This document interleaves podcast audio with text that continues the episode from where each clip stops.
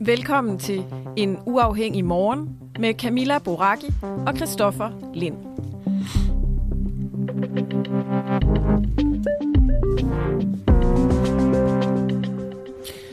Dagen før dagen, Christoffer, det er mandag den 31. oktober, eller dagen før. Vi skal stemme. Ej, der er nok nogen, der har øh, været så smarte at brevstemme. Ja, det er jeg ikke.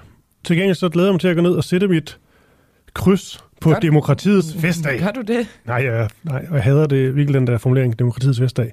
Men det bliver spændende i morgen, og vi kan jo lige sige allerede nu, at vi selvfølgelig er til stede på Borgen i morgen, hvor vi øh, sender live fra i rigtig mange timer, regner jeg med.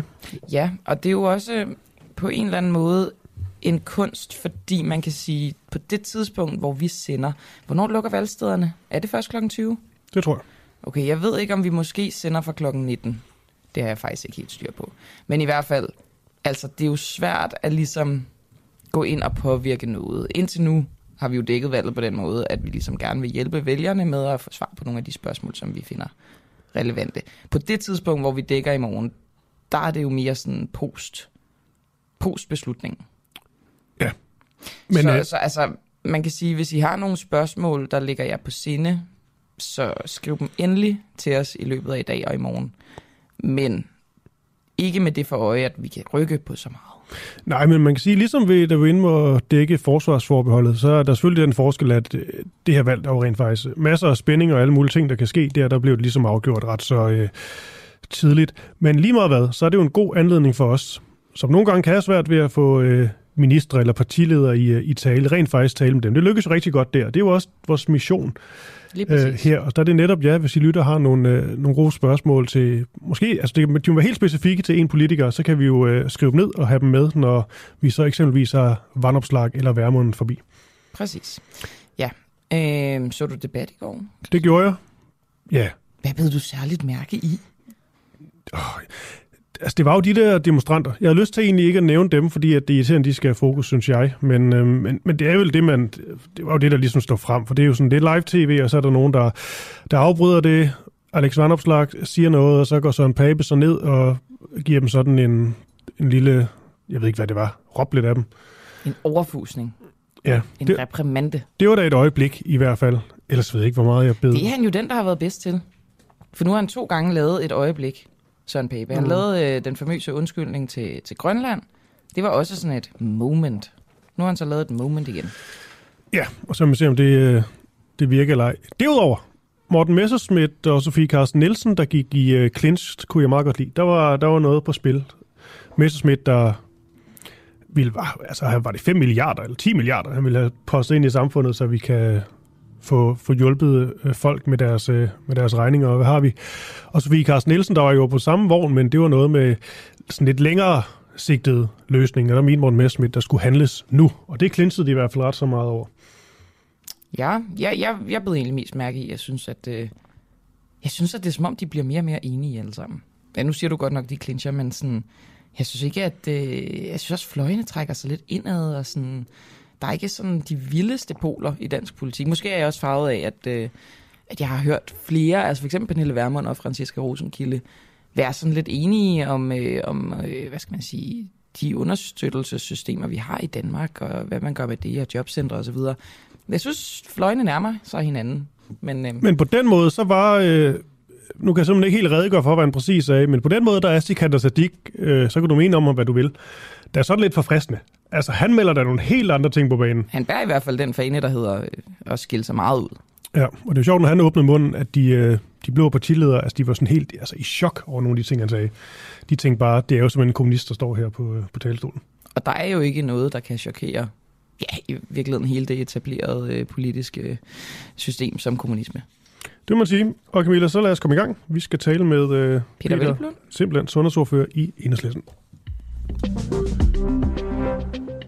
Og vi skal tale med ham om, hvorvidt enhedslisten vil give indirekte statsstøtte til medicinalfirmaer i skattely og til det industrielle landbrug.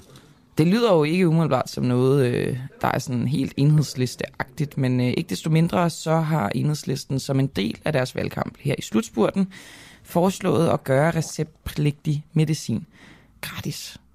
Og hvad det går ud på, det skal du svare på, Peter Velblund. Peter Velblund, jeg kan ikke finde ud af det. Jeg, jeg ved ikke, om jeg nogensinde lykkes med at sige Peter i første forsøg. Men godmorgen i hvert fald. Jeg troede, han var på. Jeg synes, jeg kunne høre noget, der boblede. Ja, der er i hvert fald et eller andet på. Der er nogen, der hoster. Peter, er du med os?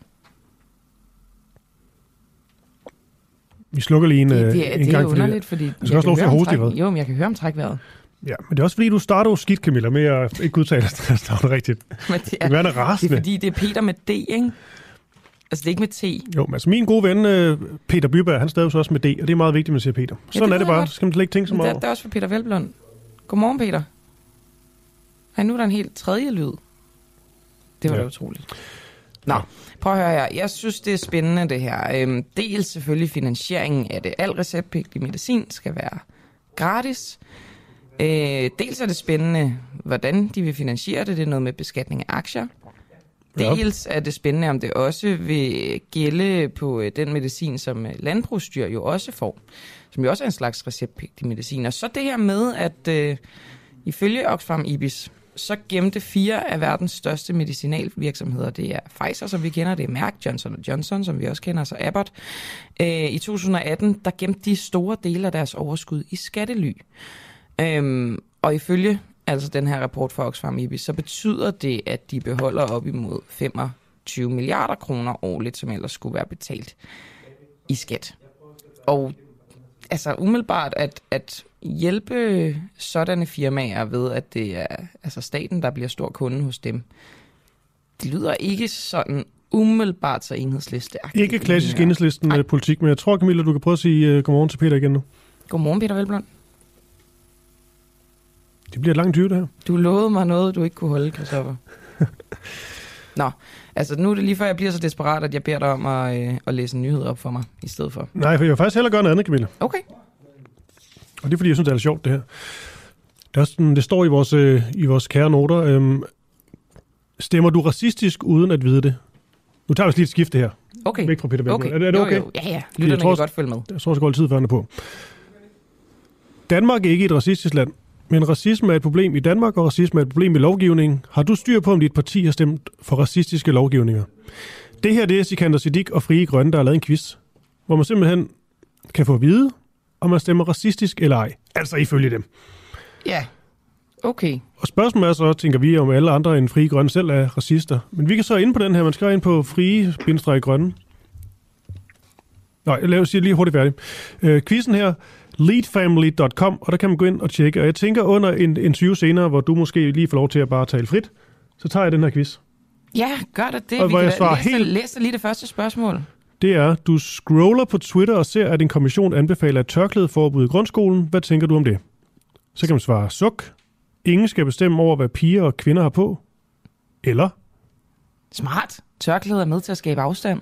Eller, yes, endelig her i Danmark bærer vi ikke tørklæde. Og så, så fremdeles, så kan man se, om man er racist eller ej. Tag lige den quiz, mens jeg taler med Peter Velblund. Måske. Godmorgen. Godmorgen. Yes. Så lykkedes det endelig. Ja, Okay. altså jeg kan i hvert fald høre jer. Det lyder også, at I kan høre mig. Så. Jamen altså, så er behøver vi ikke mere, Peter. Øhm, prøv at høre, vi skal tale om øh, jeres forslag om at gøre receptpligtig medicin gratis. Lad os, lige, øhm, Mm. lad os lige starte fra start på en eller anden måde. Gælder jeres forslag al receptpligtig medicin, som man kan få på apoteket? Ja, det er i hvert fald det, der er udgangspunktet. Altså det er, at øh, øh, vi siger, at både øh, tandlæge og lægehenviste ydelser, altså fysioterapeut og psykolog, øh, og dermed også øh, lægeordineret medicin, øh, at, øh, at det skal der ikke være øh, egenbetaling på. Okay. Gælder det her også receptpligtig medicin til dyr? Øh, det har vi ikke som udgangspunkt sat med ind, fordi det her det handler jo primært om øh, ulighed blandt, øh, blandt mennesker. Men, men det er klart, øh, altså receptpligtig medicin til dyr, det, det må jeg tilstå, det har jeg ikke, den vinkel har jeg ikke tænkt over i forhold til det her. Det her det handler jo primært om lige og fri adgang til sundhedsvæsenet. Øh, og man kan sige, hvis på et dyrehospital, der har vi jo heller ikke rejst kravet om, at der skulle være lige og fri adgang for dyr til at blive behandlet på dyrehospitaler. Så umiddelbart så, så vil det ikke være omfattet, nej. Okay. Skal det her også gælde den medicin, som jo som nogen her i Danmark får, som er produceret af virksomheder i skattely? Ja, altså man kan sige, det her, vi har jo generelt en lovgivning, eller stiller forslag om at begrænse muligheden for at øh, benytte sig af skattely. Men, men det her er jo ikke inden at se på øh, konkret, hvem er det, der leverer medicinen. Altså det her er jo et spørgsmål om, altså der er jo nogle regler i dag for, hvordan man øh, køber medicin. Øh, altså apotekerne køber øh, i sådan nogle udbudsrunder, øh, hvor priserne de bliver fast, fastsat, øh, jeg tror det er med, med 14 dages interval. Øh, og, og det system kommer til at fortsætte øh, uanfægtet det her. Altså det her det handler alene om, når vi køber medicinen, skal regningen så lægges over på, øh, på brugeren af medicin, eller skal regningen være en, som øh, fællesskabet øh, ligesom dækker? Men Peter, altså på en eller anden måde, det kan godt være, at der er en ambition om, ikke, at øh, der ikke må findes firmaer, der er i skattely i Danmark, men sådan er det jo desværre altså i virkeligheden. Så det her med, at I kan risikere at give, altså hvad skal man sige, en form for indirekte statsstøtte til de her store medicinalvirksomheder, som, som befinder sig i skattely. Hvordan vil I ligesom undgå det? Det, det har vi jo stillet forslag om. Det, det er jo bare ikke det her forslag. Altså det her forslag, det handler om, øh, det, det vi så betaler for den medicin, vi køber, hvem skal betale øh, regningen for det.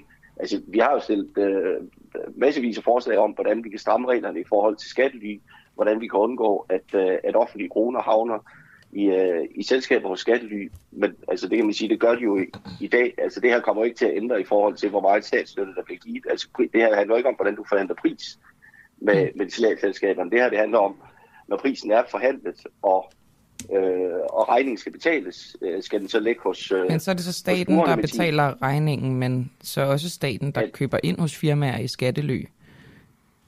Ja, men, men det, det gør de jo i dag. Altså, vi har jo, dels har vi jo stillet forslag om at begrænse adgang øh, til at kunne, øh, kunne benytte sig af skattely. Vi har også stillet forslag om, at vi skulle have en større andel af offentlig produktion af øh, medicin. Det er bare en helt anden diskussion. Altså, det her det handler ikke om, hvordan vi forhandler med, øh, Øh, med medicinalindustrien om, øh, i forhold til prissætning. Altså det, det kunne man også sagtens stille forslag om, men det her det handler konkret om, at når det den model, vi har i dag, hvor man kan sige, jamen der er jo også trods alt et stort offentligt tilskud til medicin. Øh, det er jo en, en begrænset del, der er egenbetaling, men vi siger så, at den sidste del af egenbetalingen, den bør vi fjerne fuldstændig for at undgå ulighed i sundhed. Og I har jo regnet på det her, det er jo meget dejligt. Øh, I vil så finde 4,25 øh, milliarder kroner om året ved at hæve skatten på aktier og kapitalindkomst til samme niveau, som, øh, som vi beskatter lønindkomster. Øhm, men har I også regnet på, hvor mange flere penge, der skal bruges på medicin? Fordi folk jo også har ret til at vælge dyrere varianter, og det er de måske mere tilbøjelige til nu, og måske også endda er mere tilbøjelige til at hente den medicin, de har fået recept på, altså fordi det nu er gratis, frem for at de skal betale det selv. Altså, der vil nok komme et hop i, hvor meget det koster. Har I beregnet den usikkerhed med ind i det her tal? Ja, altså de tal, vi har baseret det på, er jo de tal, vi har fået fra, øh, fra ministerierne og fra departementerne. Altså, så det er jo deres beregninger, der ligger til grund øh, for det her. Men det er klart, der vil jo altid være en vis usikkerhed. Det, altså, om der ligefrem bliver et overforbrug af medicin, det, det tvivler jeg på. Men, Nå, mere men, for, altså, der, at der måske foreligger et underforbrug i dag. Øhm, Præcis. Og, altså, og, og man også, altså det er du sikkert også selv blevet spurgt om, hvilken, hvilken variant vil du have? Vil du have en billigere variant? Og man siger jo altid ja. Der ja. kunne man jo måske godt være tilbøjelig til at sige, ej, så giv mig da den dyre, fordi selvom det ikke er sådan, at man tænker, der er højere kvalitet. Det vil jo godt kunne, altså, kunne koste en del, de to ting sammen. Ja, altså det, øh, det er ikke det, der har været vurdering fra ministeriet, i hvert fald når vi har spurgt dem efter, hvad, hvad vil det her forslag koste. Øh, men det er klart, altså kan man ikke sige med fuldstændig øh, præcis sikkerhed, hvad det betyder. Men det her det er jo det er jo den vurdering, der ligger fra ministeriet, og man kan sige, der ligger også øh, noget i forhold til, at man kunne også forestille sig det, at man gør, øh, man afskaffer egenbetaling, undskyld, øh, vil gøre, at, øh, at folkesundheden generelt bliver forbedret. Altså at det, at folk ikke tager deres medicin, gør, at man kommer til at være, øh, hvad hedder det, øh, være, øh, altså have brug for medicin i længere tid. Ja. Så, ja, så derfor så kan der også, der kan også lægge en effekt den anden vej. Den vil så heller ikke regne ind. Men det er klart, at der vil altid være en vis usikkerhed ved de her forslag, men vi nu overfinansierer vi sådan set også øh, forslaget. Okay. Altså jeg tror, udgiften er sat til 4,2 milliarder. Jeg tror, øh, provenyet for beskatning af aktie- og kapitalindkomst, du kan ikke jeg har ikke lige talt her, men jeg tror, det er omkring øh, 5,6 øh, milliarder, mm. så, så ligger også en, en overfinansiering af forslaget. Okay, så I, I har indregnet en, øh, en buffer. Øhm, hvis vi nu skal sådan snakke, hvad skal man sige, det idealistiske i det her. Øh, jeg antager, at det handler om, at I øh, mener, at alle borgere skal have lige ret til, øh, til, til medicin. Øhm, ja. Men der findes jo i forvejen forskellige tilskudsordninger, også øh, forskellige sundhedsforsikringer. Det ved jeg godt ikke er, er noget, I, I måske holder specielt meget af. Men ja. sådan, der er jo ordninger i forvejen, som skal afhjælpe for eksempel folk øh, på kontanthjælp øh, for, for hjælp osv. Det her forslag vil jo ikke kun hjælpe dem, som ikke har råd. Det vil faktisk også hjælpe dem, som har råd. Så hvordan er det sådan lighedsskabende? Eller hvad skal man sige? Hvordan, hvordan ja. er omfordelingen i det? Mm. Ja, men det, altså det er jo generelt så det er rigtigt, der findes nogle tilskudsordninger, men, men det er jo, altså apotekerne siger også selv, at, de, at 44 procent af apotekerne oplever øh, dagligt, at de må afvise, øh, eller at der er kunder, der går ud af apoteket, fordi de ikke køber den medicin, de skulle have haft, øh, fordi de ikke har råd til det. Øh, og der, altså de der, øh, de administrative byrder ved de tilskudsordninger, der er i dag, er jo ret massiv, altså både for myndigheder, men også for borgere. Altså hvis du som kontanthjælpsmodtager skal søge om tilskud til, til medicin, så skal du jo søge en gang om året. Hvis du ikke husker at forsøge det, så hænger du selv på, på egenbetaling. Øhm, så, så der er jo en, en række af administrative byrder, der gør, at folk helt ærligt, Peter, Peter, Velblom, Peter Velblom, altså ja. en gang om året for til gengæld at ja. få, få, få tilskud til medicin, det er måske ikke den store byrde. Nej, men altså nu har jeg selv arbejdet med kontanthjælpsmodtagere. Jeg kan godt fortælle dig, hvis du er ekstremt presset øh, i forvejen, så det, at du måske har overset et, øh, en, øh, en dato, som du selv skal holde øje med, at øh, der skal du huske at søge igen. Øh, hvis du ikke får det gjort, hvis det lige pludselig betyder, at nu står du uden øh, adgang til medicin, så kan det jo have ret dramatiske konsekvenser for dit liv. Øh, og så kan man sige, det, det kan man godt synes er en retfærdig straf for, at man har overset en dato. Det, altså, det synes jeg ikke, det er. Altså jeg synes, det som udgangspunkt bør være sådan, at i et, øh, i et, øh, i et velfærdssamfund, hvor vi siger, at når du er på sygehus, så betaler vi din medicin. Hvis den medicin er lige så påkrævet, når du kommer hjem, jamen, så synes jeg stadigvæk, det er en forpligtelse for, for, for fællesskabet at stille den medicin til rådighed.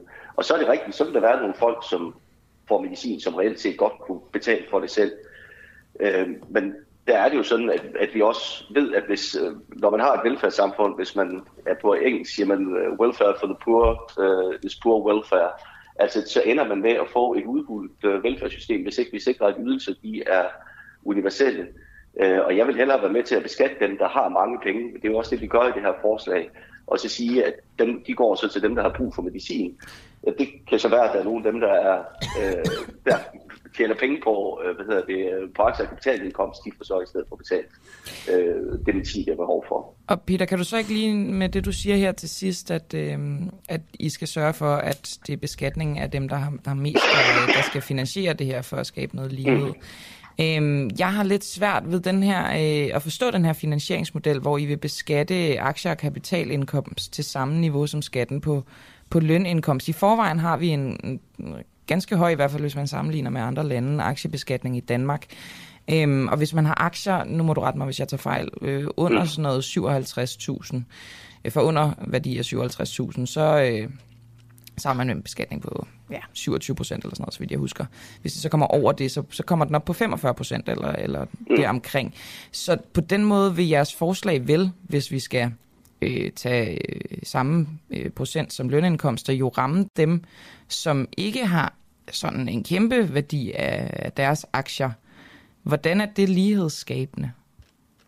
Jamen det, I de tal, der ligger til grund for, for beskatning, der øh, kan man se, at den har en stor lighedsskabende effekt. Altså hvis man blandt andet måler den på den, den her Gini-koefficient. Altså man går ind og ser, hvor meget påvirker den de enkelte indkomstgrupper. Øh, det er lidt teknisk, men det, man deler det ind i 10 indkomstgrupper. Altså den, øh, den fattigste tiende del, den næste tiende del osv. Og der kan du helt klart se på profilen, at, øh, at det har en øh, enorm effekt for de, øh, de to højeste indkomst øh, øh, deciler, altså de, de to de 20 procent rigeste øh, del af befolkningen, eller hvad man skal sige, øh, der har det en enorm effekt, hvorimod den, den ikke har nogen negativ effekt for, for den, øh, for, for de andre indkomstgrupper, eller i hvert fald en meget minimal effekt. Så, så det er... Det, så det så er dem, en- der ikke har så stor, øh, altså ikke aktier for så mange penge, det vil ikke ramme dem så hårdt, er det det, du siger? Ja, altså det, okay. ja. Og så nogen som... Ja, er jo så i den heldige situation, at uh, så nogen som mig, der slet ikke har nogen aktier, fordi det er jo trods alt ikke alle, der har det. Det har vi selvfølgelig gennem vores uh, pensionsselskaber og andet.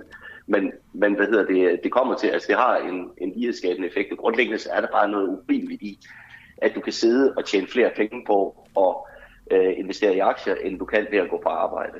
Altså, hvorfor skal det beskattes hårdere, at du går ud og leverer en indsats ude i, øh, i, øh, i industrien eller ude i velfærdssamfundet? Det kan da Øh, godt være, at hvorfor det er en industriarbejder, som har købt nogle aktier.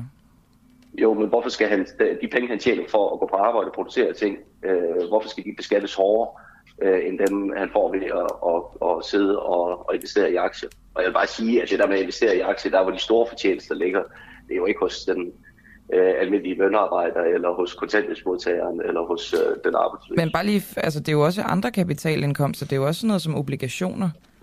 Øh, Synes du også, at det er en unfair øh, måde at investere sine penge på? Jamen, det, jeg snakker jo ikke om, at det er en unfair måde at investere pengene på. Jeg Det lyder om, som om, du synes, at aktier er noget værre noget. Nej, jeg siger bare, at den måde, vi beskatter de indtægter, man får øh, ved de arbejdsfri øh, indtægter, altså så som aktier- og kapitalindkomster. Øh, altså, hvorfor skal arbejdsfri indtægter beskattes øh, mildere end øh, de indtægter, man får ved at gå på arbejde? Mm. Altså, det synes jeg, der er grundlæggende urimeligt. Alright. Jamen, øh, så synes jeg da også, at vi kom øh, temmelig meget hele vejen rundt i alle mulige hjørner af det her forslag, Peter Velblund. Så tusind tak, fordi du var med. Ja, jamen øh, velbekomme. Og god dag. Tak lige måde. Yes, yes, yes. Du har taget quiz, Christoffer. Er du racist? Ja, sådan lidt. Er du det? Nej, men det er det. Du godeste. Ej, det, må jeg lige sige en kort ting med den quiz, ikke? Ja. Frie Grøns quiz om, hvorvidt du er racist eller ej.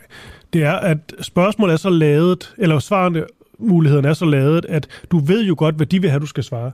Så, Nå. så man kan også hurtigt blive sådan lidt stedig. Skal jeg bare lige tage en hurtigt, før vi tager næste kilde? Gør det. Spørgsmålet er, du hører i morgenradioen, at nye borgerlige mener, at ældre skal kunne afvise muslimske, jødiske homoseksuelle hjemmehjælpere. Hvad tænker du om det? Så den første. Jeg synes kun, det er fair, at ældre må afvise minoriteter, deres hjem, deres regler. Det ved vi godt, det kan de ikke lide. Toren. Lidt dumt. Vi har jo brug for hjemmehjælpere, om det så er mindre kvalificerede minoriteter. Det vil jeg jo tænke sådan umiddelbart går lidt med frie. Ja. Eller misser jeg noget? Ja, det tror jeg, fordi der ligger vel noget racisme i at sige, de mindre... kva- Eller det ved, ja, know. det ved jeg sgu Men ikke. så den sidste, der står, what? Rendyrket fascisme serveret midt i morgenkaffen. Jeg hylder hverdagens helte i vores pleje- og sundhedssektor, uanset baggrund. Okay. Altså, det er jo, ikke, det er jo, det er jo helt useriøst. Det. Ja, du kunne godt have lavet det lidt mere Men neutralt. hvis vi nu tager den i midten, den der lidt dumt, Ja, men de siger jo, altså, de mener nye borgerlige, at man skal afvise dem. Så siger man lidt dumt.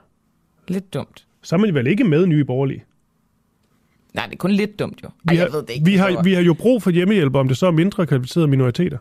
Mm, Man skal bare trykke på den, jeg prøver. for det er virkelig dårligt formuleret. Ja. Så, for på. Uh, hat da, da. Den holdning er ret racistisk. Åh, oh, nej da da. Jamen, det forstår jeg ikke. Jamen, det, det, det var fordi det der med... Ja, Ja. Og, så, og så må du blive helt kort. Så næste spørgsmål, ikke? Det er det her. Din ellers woke veninde fortæller, at hun stemmer enhedslisten her til valget. Hvad svarer du? Din, nej, men det ligger jo allerede i spørgsmålet. Din ellers Ja, ja. veninde. Fuck, hvor fedt. Jeg elsker lav repræsentation. Nå, fordi de ikke har... Ja, okay. Ja. Men er det også er det racistisk Okay. som enhedslisten? Hold nu op. Ja, okay. Nå, men det var den quiz. Okay, det, ja, spændende, men det, mm, man kan jo gå ind og tage den, hvis man, øh, man kan finde den på Frie Grønnes øh, hjemmeside, tror jeg. Jeg vil hellere øh, gå videre til noget andet, og måske, ja, undskyld Frie Grønne, men en lille smule mere seriøst. Det er et opslag, du faldt over på Instagram. Ja, øhm, hvor der stod noget med, det var, det var en eller anden, der skrev en kommentar med, at hun havde en veninde, øh, og, og der, der stod et eller andet med, at voldsramte kvinders børn stadig har bopælspligt hos faren, hvis moren er taget på krisecenter. Øhm, og det undrede mig bare, mm. altså for det første, hvad betyder det? Altså en bopælspligt, det er jo, du, det ved vi i forbindelse med forskellige politikers bopælspligt, at du skal befinde dig på der, hvor du har adresse et vist antal dage om året. Betyder det så, hvis det her er rigtigt, at faren, som har begået vold mod moren, potentielt kan kræve, at børnene bor hos ham en del af tiden, mens hun er på krisecenter? Jeg kunne ikke rigtig finde ud af det, men jeg synes, det lød underligt. Mm. Øhm, derfor kunne vi bare godt tænke os at stille spørgsmålet, om lovgivningen er med til at udsætte de her, udsætte de her voldsramte kvinders børn for unødvendig far. Og det skal vi snakke med Mette Marie Yde, som er direktør i øh, Kvinder- og Krisecentret Danner om. Godmorgen, Mette Marie. Godmorgen. Har I eksempler på, at kvinder, der er blevet udsat for vold af deres partner, er blevet tvunget til at udlevere deres fælles børn til voldsudøveren, hvis hun er taget på krisecenter, taget ind hos jer? Øhm, jamen, det er sådan, at når en kvinde tager ophold på krisecenter, så øh, er barnets bopæl jo på den hjemmeadresse, de har haft. Så medmindre den anden forælder, altså voldsudøver, giver samtykke til at øh, flytte barnets bopælsadresse til krisecenter, så forbliver det jo på hjemmeadressen. Øh, og i langt de fleste tilfælde, så øh, er der jo det kan godt blive suspenderet en periode til familieretshus lige finder finde ud af, hvad der foregår. Men ellers så er der jo samvær med begge forældre, og i, vi har jo langt, langt de fleste tilfælde, at der jo fælles forældremyndighed over de her børn. Øh, så det vil sige, at de fleste børn, der er på krisecenter, de har samvær med, øh, med deres far, mens de er her, og i mange tilfælde er det fint. Og så er der nogle tilfælde, hvor det er, det er, øh, det er rigtig uheldigt. Og, og der kan man sige, for at, øh, og, ændre på det. Hvis ikke han giver samtykke, så skal en voldsaget kvinde jo så lave en for, altså formelt lave en, en samværssag øh, i familieretten, øh, og ellers så er hun jo nødt til at udlevere sine øh, børn til samvær. Og at, altså, har I haft tilfælde med det, hvor at det, det, det er endt sådan? Ja, det har vi. Altså det, man jo også får at vide i familieretshuset, og det er uanset om man er voldsat eller ej, det er jo, at i udgangspunktet skal man jo samarbejde om de her børn, og hvis der er en, øh, en øh, fælles forældremyndighed, og, og begge forældre har samvær, så skal man jo udlevere sine børn til samvær, og det får man også at vide i familieretshuset, så man kan sige, det er jo ligesom udgangspunkt, og så er der nogle, vi har haft nogle tilfælde, hvor de, nogle børn simpelthen ikke har ønsket samvær, øh, og så meget fysisk prøvet at, at modsætte sig samvær, øh, og der er vi jo enten, det vi jo så gør i de tilfælde, det er, at vi laver en, øh, hvor vi er nødt til, hvor hun er nødt til at udlevere dem til samvær alligevel, der er vi jo straks kontakter den sociale døgnvagt og laver en indberetning og håber på, at de tager på et hjemmebesøg med det samme, men ellers kan man sige, ellers skal det gå gennem familieretssystemet. Så vi har øh, eksempler på, hvor, hvor børn har måttet udleveres til samvær, øh, selvom de ikke ønskede det, og var ret ked af det. Øh, vi har også øh, eksempler på kvinder, der så har afholdt deres øh, børn fra samvær, selvom de ifølge systemet burde, og så kører der jo en sag på det i familieretshuset. Og hvad kan det egentlig have af konsekvenser? Kan det have konsekvenser for, når man skal altså, ved en skilsmisse, forældre, myndighed osv., at man har ulovligt tilbageholdt sine børn fra samvær? Altså man kan sige, hvad kan man sige, paradigmet vi har, er jo, at man er 50-50 på det, øh, og at familieretten træffer beslutninger om, hvis der er nogen, der ikke skal, øh, altså familieretshuset i første omgang, øh, og hvis man er uenig i det, så er det jo selve familieretten, man skal gå til, og det tager jo noget tid for nogle sager at køre igennem de der instanser. Så udgangspunktet er jo, at man skal øh, hvad kan man sige, overholde de aftaler, der bliver lavet i familieretshuset, og ellers så kan man sige, så kan man risikere, at, øh, at de tænker, at man ikke øh, formår det der samarbejde, som man skal kunne indgå i. Og det kan være rigtig svært, når man er den voldsudsatte, og det er, det er voldsudøver, der, der kræver ret til børnene. Ser I noget alternativ til den her lovgivning? Fordi man kan sige, øh, ikke altså for overhovedet at betvivle de kvinder, der kommer hos jer, men der har jo ikke været, øh, øh, der har ikke gået en retssag i gang på det tidspunkt, så man ved det jo ikke med, med sikkerhed. Altså ser du noget alternativ til, hvordan det fungerer i dag? Altså, jeg, øh, som det er i dag, så øh, nu, nu opgav, de droppede jo det der med de grønne og de gule og de røde sager på et tidspunkt, fordi at bunken af røde sager vokset. Øh, men man kan sige, at man har stadigvæk det her, den her idé om de her højkonfliktskilsmisser, som der jo også er. Man må bare sige, når der er vold i et parforhold, så er det noget ganske andet, der er på spil, end det, der er i de fleste højkonfliktsager. Så vi så faktisk gerne, at man tog særlig hensyn til der, hvor der er vold, øh, og at man på en eller anden måde enten behandlede sagerne hurtigere, eller havde en eller anden mekanisme, så det røg ind i, en, i et særligt spor der, øh, så man, man hurtigt får et overblik over, hvad er bedst for børnene i den her situation. Lige til sidst, men Marie, er der andre ting i lovgivningen, som I falder over, fordi I arbejder med det i praksis, øh, som fratager kvinder rettighederne, hvis de er på krisecenter? Altså, øh, nej, ikke, ikke på den måde, men noget af det nye er jo det her med, at man skal dele øh, børne- og ungeydelsen øh, 50-50, når man har fælles forældremyndighed. Øh, Øh, og det skal man jo, hvis man har børnene stort set lige meget. Og det er jo igen sådan en aftale, man laver, og så er det ligesom skrevet ind, at man har en 7-7-ordning eller en 8-6-ordning. Det vi ser nogle gange, det er, at de facto, så er børnene stort set altid hos kvinden, øh, og, øh, eller hos den voldsudsatte. Og øh, der skal far jo så, eller voldsudøveren, give samtykke til, at hun får hele børne-ungeydelsen. Øh, og det har, da man indførte reglen, der var der noget hjælp til at få det her på plads i familieretssystemet. Det er der ikke nu, og det vil sige, at man, får, man, man skal ligesom lave en aftale selv, og det giver sig selv, at hvis man har været udsat for særligt kontrollerende psykisk vold og økonomisk vold, så er det jo her en mulighed for at fortsætte både den psykiske og den økonomiske vold øh, for, for voldsudøver ved simpelthen at holde fast i sin ret til at have, at have på halvdelen af børne- og ungeydelsen, øh, på trods af, at man sådan set ikke har den, øh, hvad man sige, det økonomiske ansvar for, for børnene i hverdagen. Der, der, der er noget her, en ny lovgivning, hvor man ikke har været inde og sige, men er der noget særligt på spil i de her parforhold, hvor der er vold, som vi skal være opmærksom på, når vi indfører den her nye lovgivning. Tusind tak for at fortælle om det, Mette Marie Yde. Det var så lidt. Tak skal I have. Direktør i uh, Kvinde- og Krisecenteret Danner. Og med det, så blev klokken lige et minut over halv ni. Og nu skal vi tale med en gammel kending af programmet, Claus Mathisen, lektor i russisk ved Forsvarsakademiet. Og det er i forhold til denne her sabotage på, øh, på Nord Stream, hvor vi jo, jeg tror lidt, jeg havde tænkt, at jeg havde lidt opgivet at finde ud af, om det her, det var, øh, i hvert fald fået sådan en officiel forklaring på, hvorvidt det her, det var russerne, Amerikanerne, britterne nu også. ukrainerne, Ja, altså, danskerne. Danskerne, ja. Hvem, hvem, har ligesom stået bag? Det er som om, at der er så mange uh, ting i spil, at det, det, der er så mange, der ikke har behov for, at det kommer ud, så derfor kommer det måske aldrig nogensinde ud. Men altså, kort fortalt. Det russiske forsvarsministerium de har i weekenden anklaget netop den britiske flåde for at stå bag og udføre sabotagen af Nord Stream. Det sker samtidig med, at russerne de har suspenderet kornaftalen om eksport af korn fra ukrainske havne med begrundelsen, at britiske eksperter har begået terrorhandlinger sammen med ukrainerne. Og vi tænker bare, det var da en anledning til i hvert fald lige at tage den tanke op, eller den anklage op, hvad vi nu skal sige. Derfor øh, kan vi sige godmorgen til dig, Claus. Ja, godmorgen.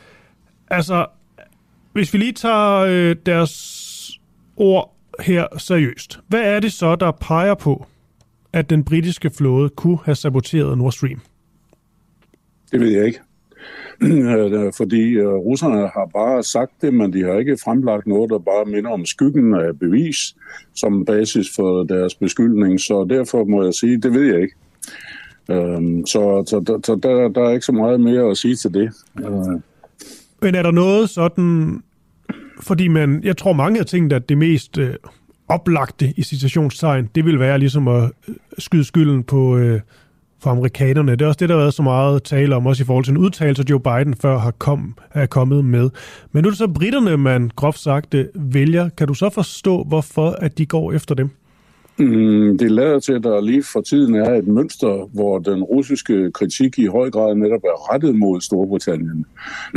og netop som du sagde øh, i indledningen, at øh, man har jo også sat Storbritannien i forbindelse med, med de, de her angreb, der er foregået i havnen i Sevastopol altså på Krim øh, mod Sortehavsflådens skibe. Og øhm, øh, på den måde hænger de to ting jo godt nok sammen, og der er jo heller ikke noget nyt og overraskende i hverken, at øh, Storbritannien ses som en fjende af Rusland, det er der lang historisk tradition for, ikke mindst også i forhold til Krim, hvor jo under Krimkrigen Storb eller England dengang var med i den alliance sammen med Frankrig og Tyrkiet, som øh, slogs mod det russiske sejrimperium. Øh, og så kan man jo også godt se forbindelsen mellem USA og Storbritannien, fordi de er nok nogle af de to førende nationer i støtten til Ukraine i krigen imod Rusland.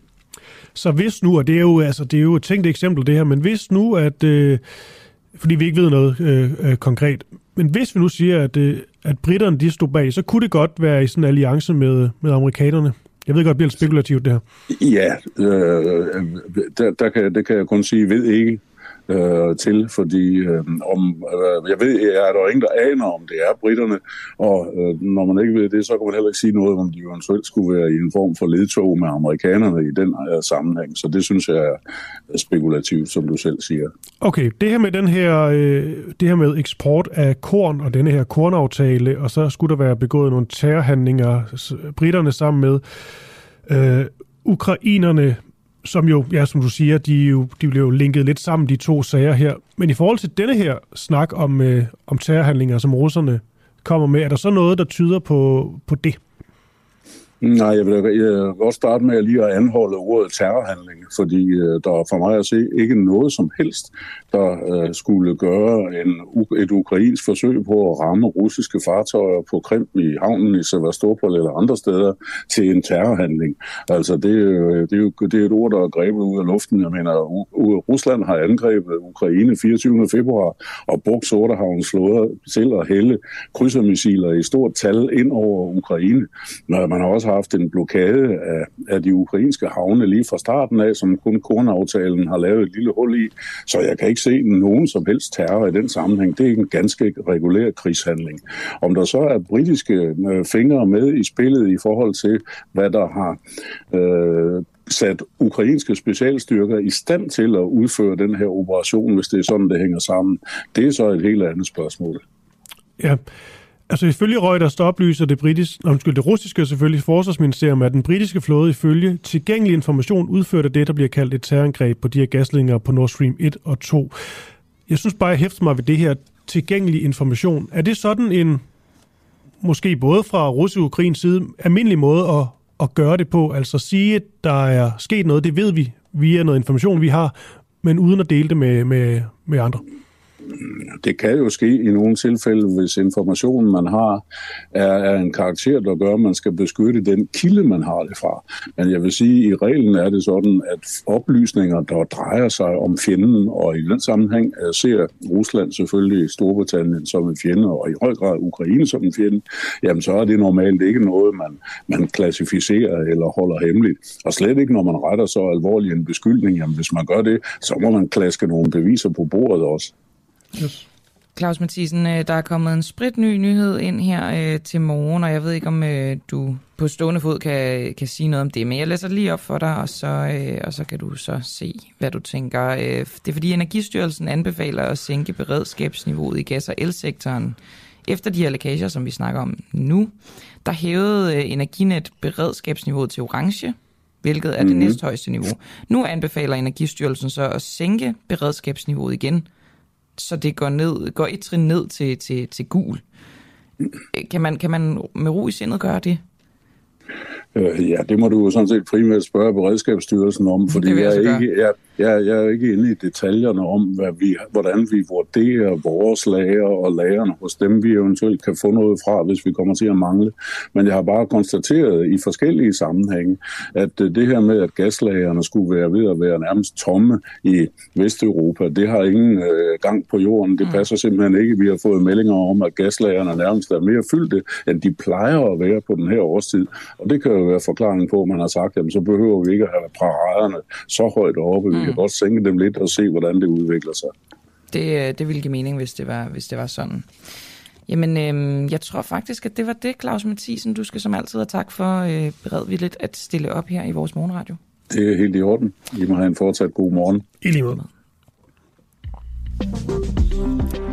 Claus Mathisen, som er lektor i russisk ved Forsvarsakademiet, tidligere forsvarsattaché i Ukraine. Mm.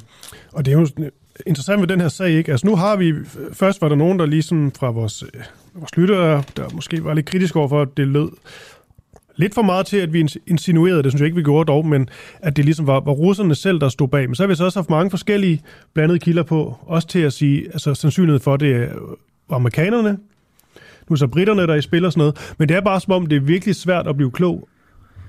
Også ligegyldigt, hvilken kilde du er på. Altså, det er absolut bare så det er jo ikke underbelyst, men vi får bare ikke noget at vide.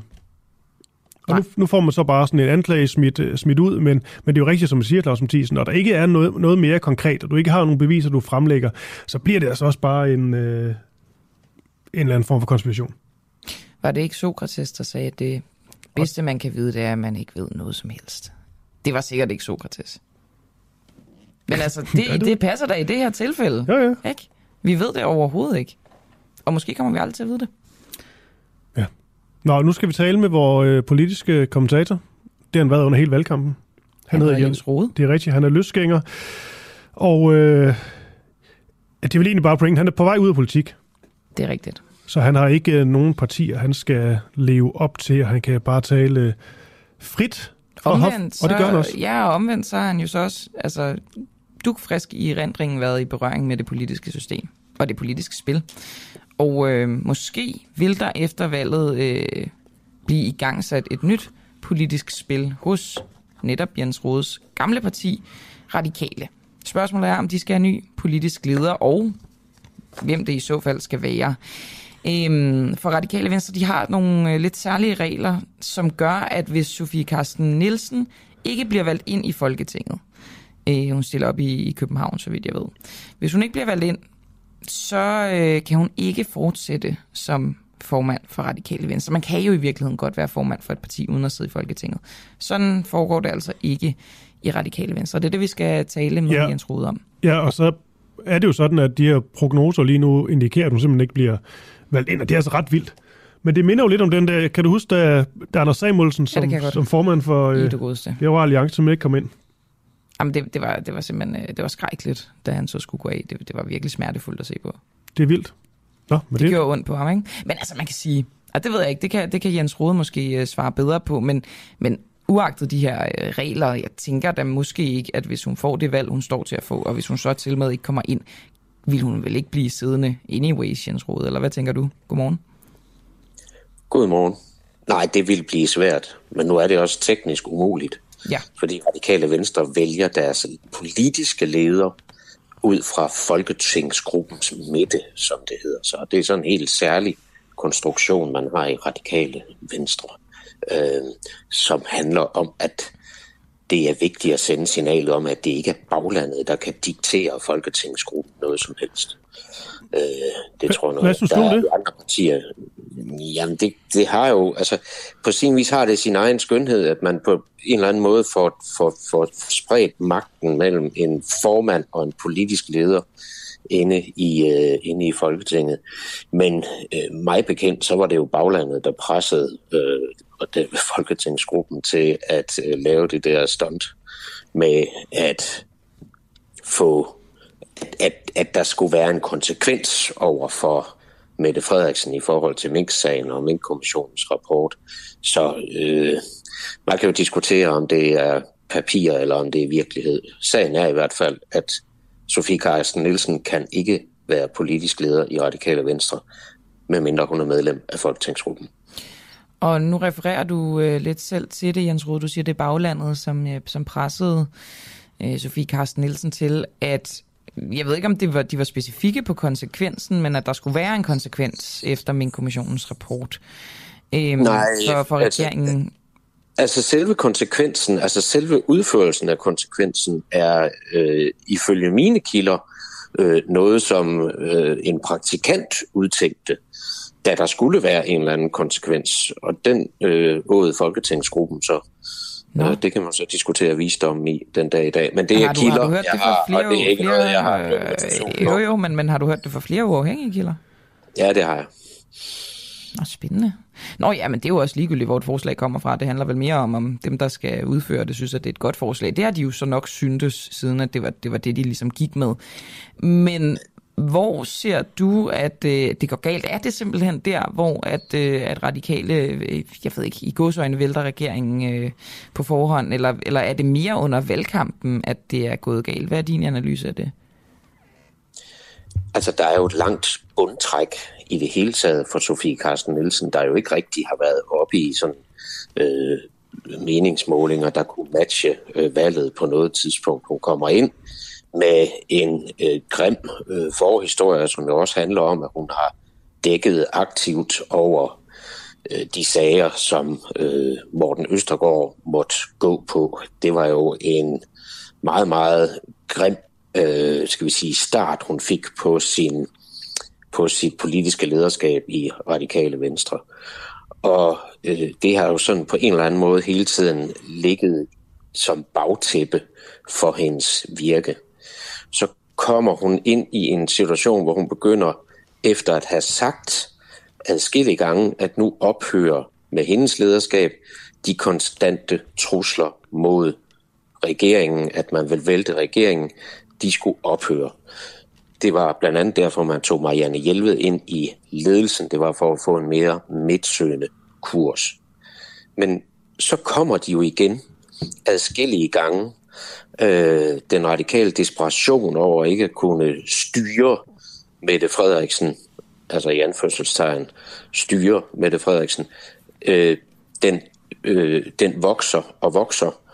Så truslerne har jo været der mange gange. Hun laver udspil sammen med på skatteområdet sammen med Søren Pape Poulsen fra Konservativ, øh, gør hun her i foråret. Så der er sådan en kurs, hvor man ikke rigtig ved, hvor har hun egentlig tænkt sig at lægge snittet. Og det får man så ved sommeren, hvor hun så går ud med måneders forsinkelse og siger, at øh, jeg har tillid til hende nu, men jeg har ikke tillid til Mette Frederiksen, når vi når frem til oktober.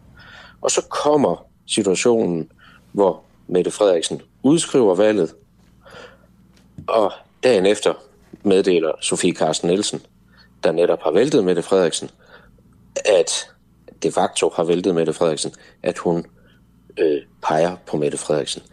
Den slags tror jeg ikke giver mening for ret mange.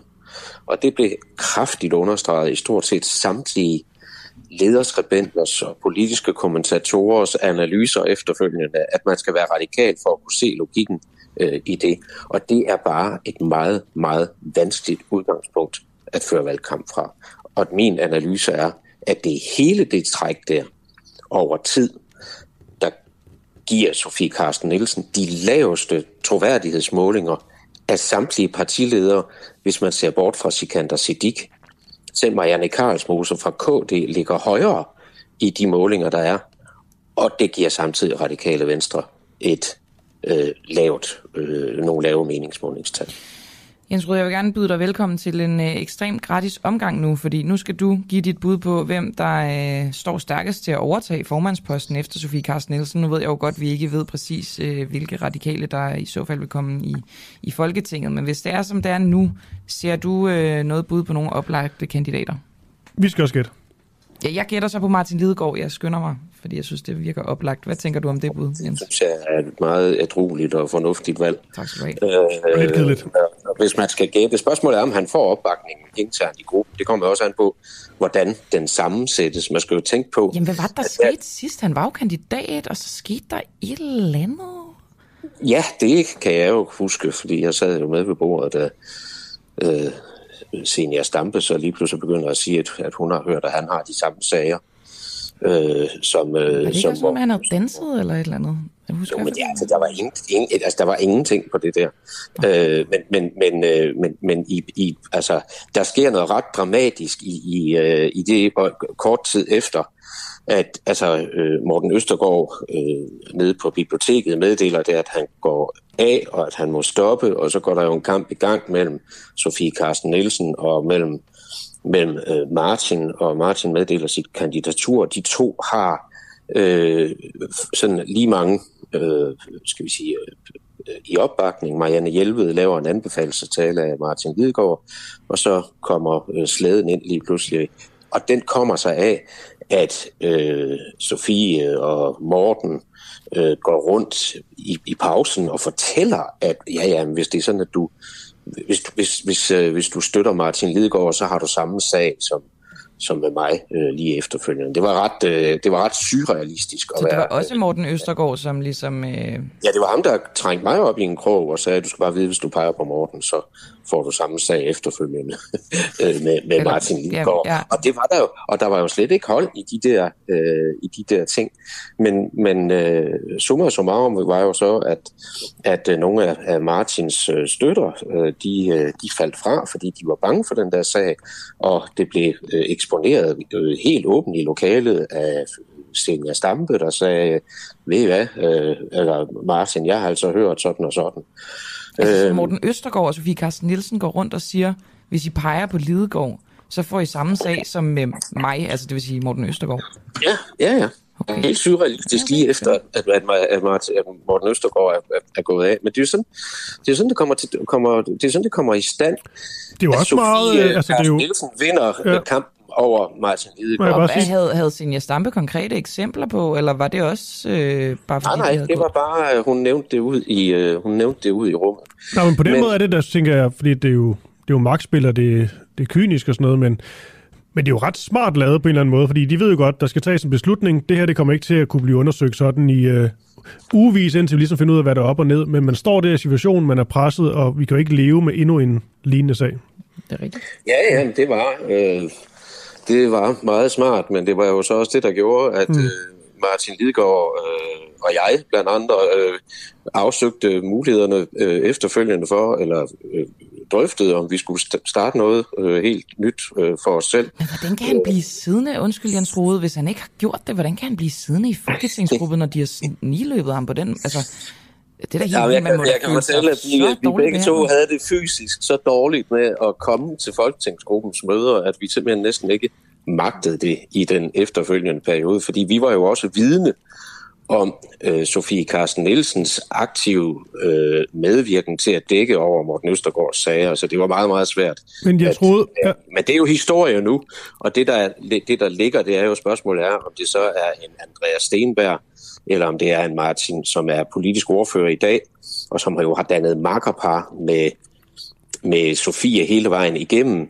eller om det så bliver øh, Martin Lidegaard. Men, men, men, men skal radikale gøre det bedste for radikale, så, så, må, man, så må man pege på Martin Lidegaard, øh, hvis, hvis, hvis der skal en ny mm. leder til. Jens Rud, må lige høre det, du nævner her. Det, du bliver bare nysgerrig. Altså, der er Lidegaard, der så går sammen efterfølgende og så snakker om at lave noget, noget nyt. Altså, var I sådan tæt på at gøre det sådan mere øh, konkret, eller var det bare en, en sådan et løs tanke? Jo, jo, vi arbejdede skam med et politisk program, øh, ret øh, minutiøst, øh, og, øh, og, og Martin fik jo øh, Martin fik jo erhvervet sig retten til navnet Midten. Øh, så det, det arbejde var øh, øh, seriøst i gang, men, men, øh, men det stopper så øh, på et tidspunkt, blandt andet fordi jeg meddeler, at jeg simpelthen ikke længere kan sidde i radikale venstre. Altså jeg, jeg, jeg kunne ikke være i den der spaltning med at sidde og lave øh, der var også meget der var også mange rygter om at vi havde gang i det øh, og, og, øh, og, og jeg kunne ikke jeg kunne ikke jeg kunne ikke blive ved med at sidde i den der øh, Øh, i det der spændingsfelt med at skulle gå til gruppemøder og så videre, og samtidig så, så, så, så, så, øh, så, så kom der jo, havde jeg nogle konflikter. Øh, altså jeg, jeg var jo, jeg havde jo, øh, jeg havde jo en viden fra øh, kilderne selv om, hvad det var, der var foregået. Øh, og, og, og nogen vil måske også huske, at jeg i efterårsferien lavede et meget langt opslag om, at jeg siger, hvad nu hvis Ida Augen har ret? I det, hun siger. Altså hvad der var foregået? Om ledelsens øh, dækken, og det var fordi, jeg havde den viden helt aktiv fra kilderne selv, om at de var blevet ringet op og blevet bedt om at holde mund med, med, med det foregåede. Så det var, det var meget dramatisk og meget øh, øh svært at være i, i, i, øh, i, i den tid, og det var jo så sådan, det... Øh, Ja, som sagt, det er jo historie, og nu er vi, nu er vi jo så der, hvor jeg, jeg, jeg, jeg tror ikke... Øh, øh, altså, øh, øh, u- altså, det, det man skal holde øje med, det er jo selvfølgelig, hvem kommer så ind i gruppen, fordi hvis de kun er 5-6 mandater, der sidder ind i gruppen, så kommer det til meget at afhænge af, hvem der så er venner med hvem. Hvem er det venner kan... med hvem?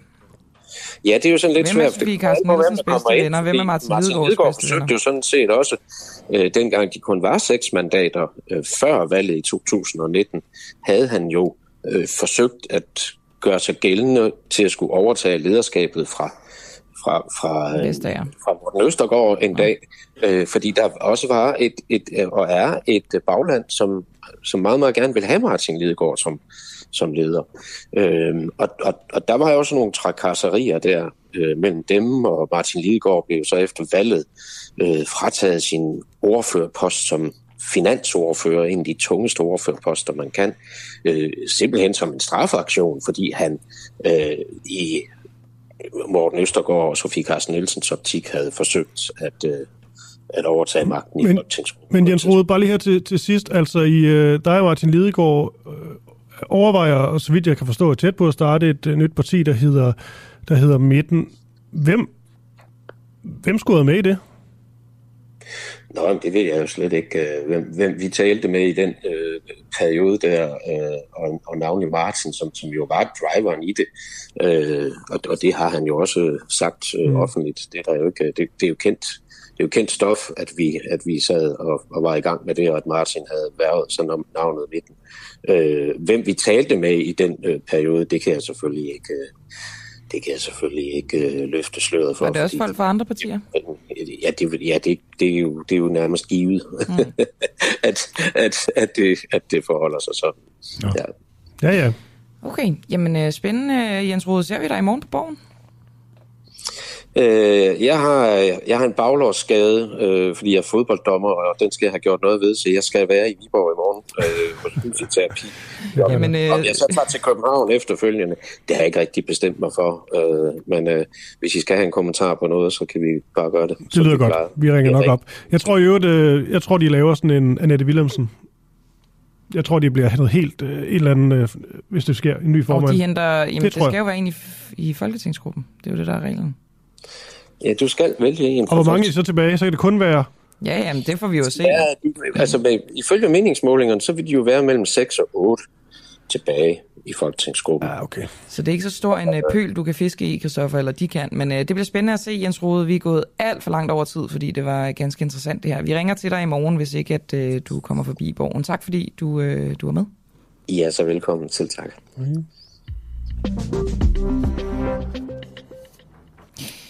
Ja, det var, det var voldsomt over tid, men jeg synes, det var da utrolig spændende at høre om det her, og bare utrolig spændende at, at forestille sig, hvad i alverden der skal ske, hvis øh, radikale får så dårligt et valg, som, øh, som de står til, og Sofie Carsten Nielsen ikke mindst.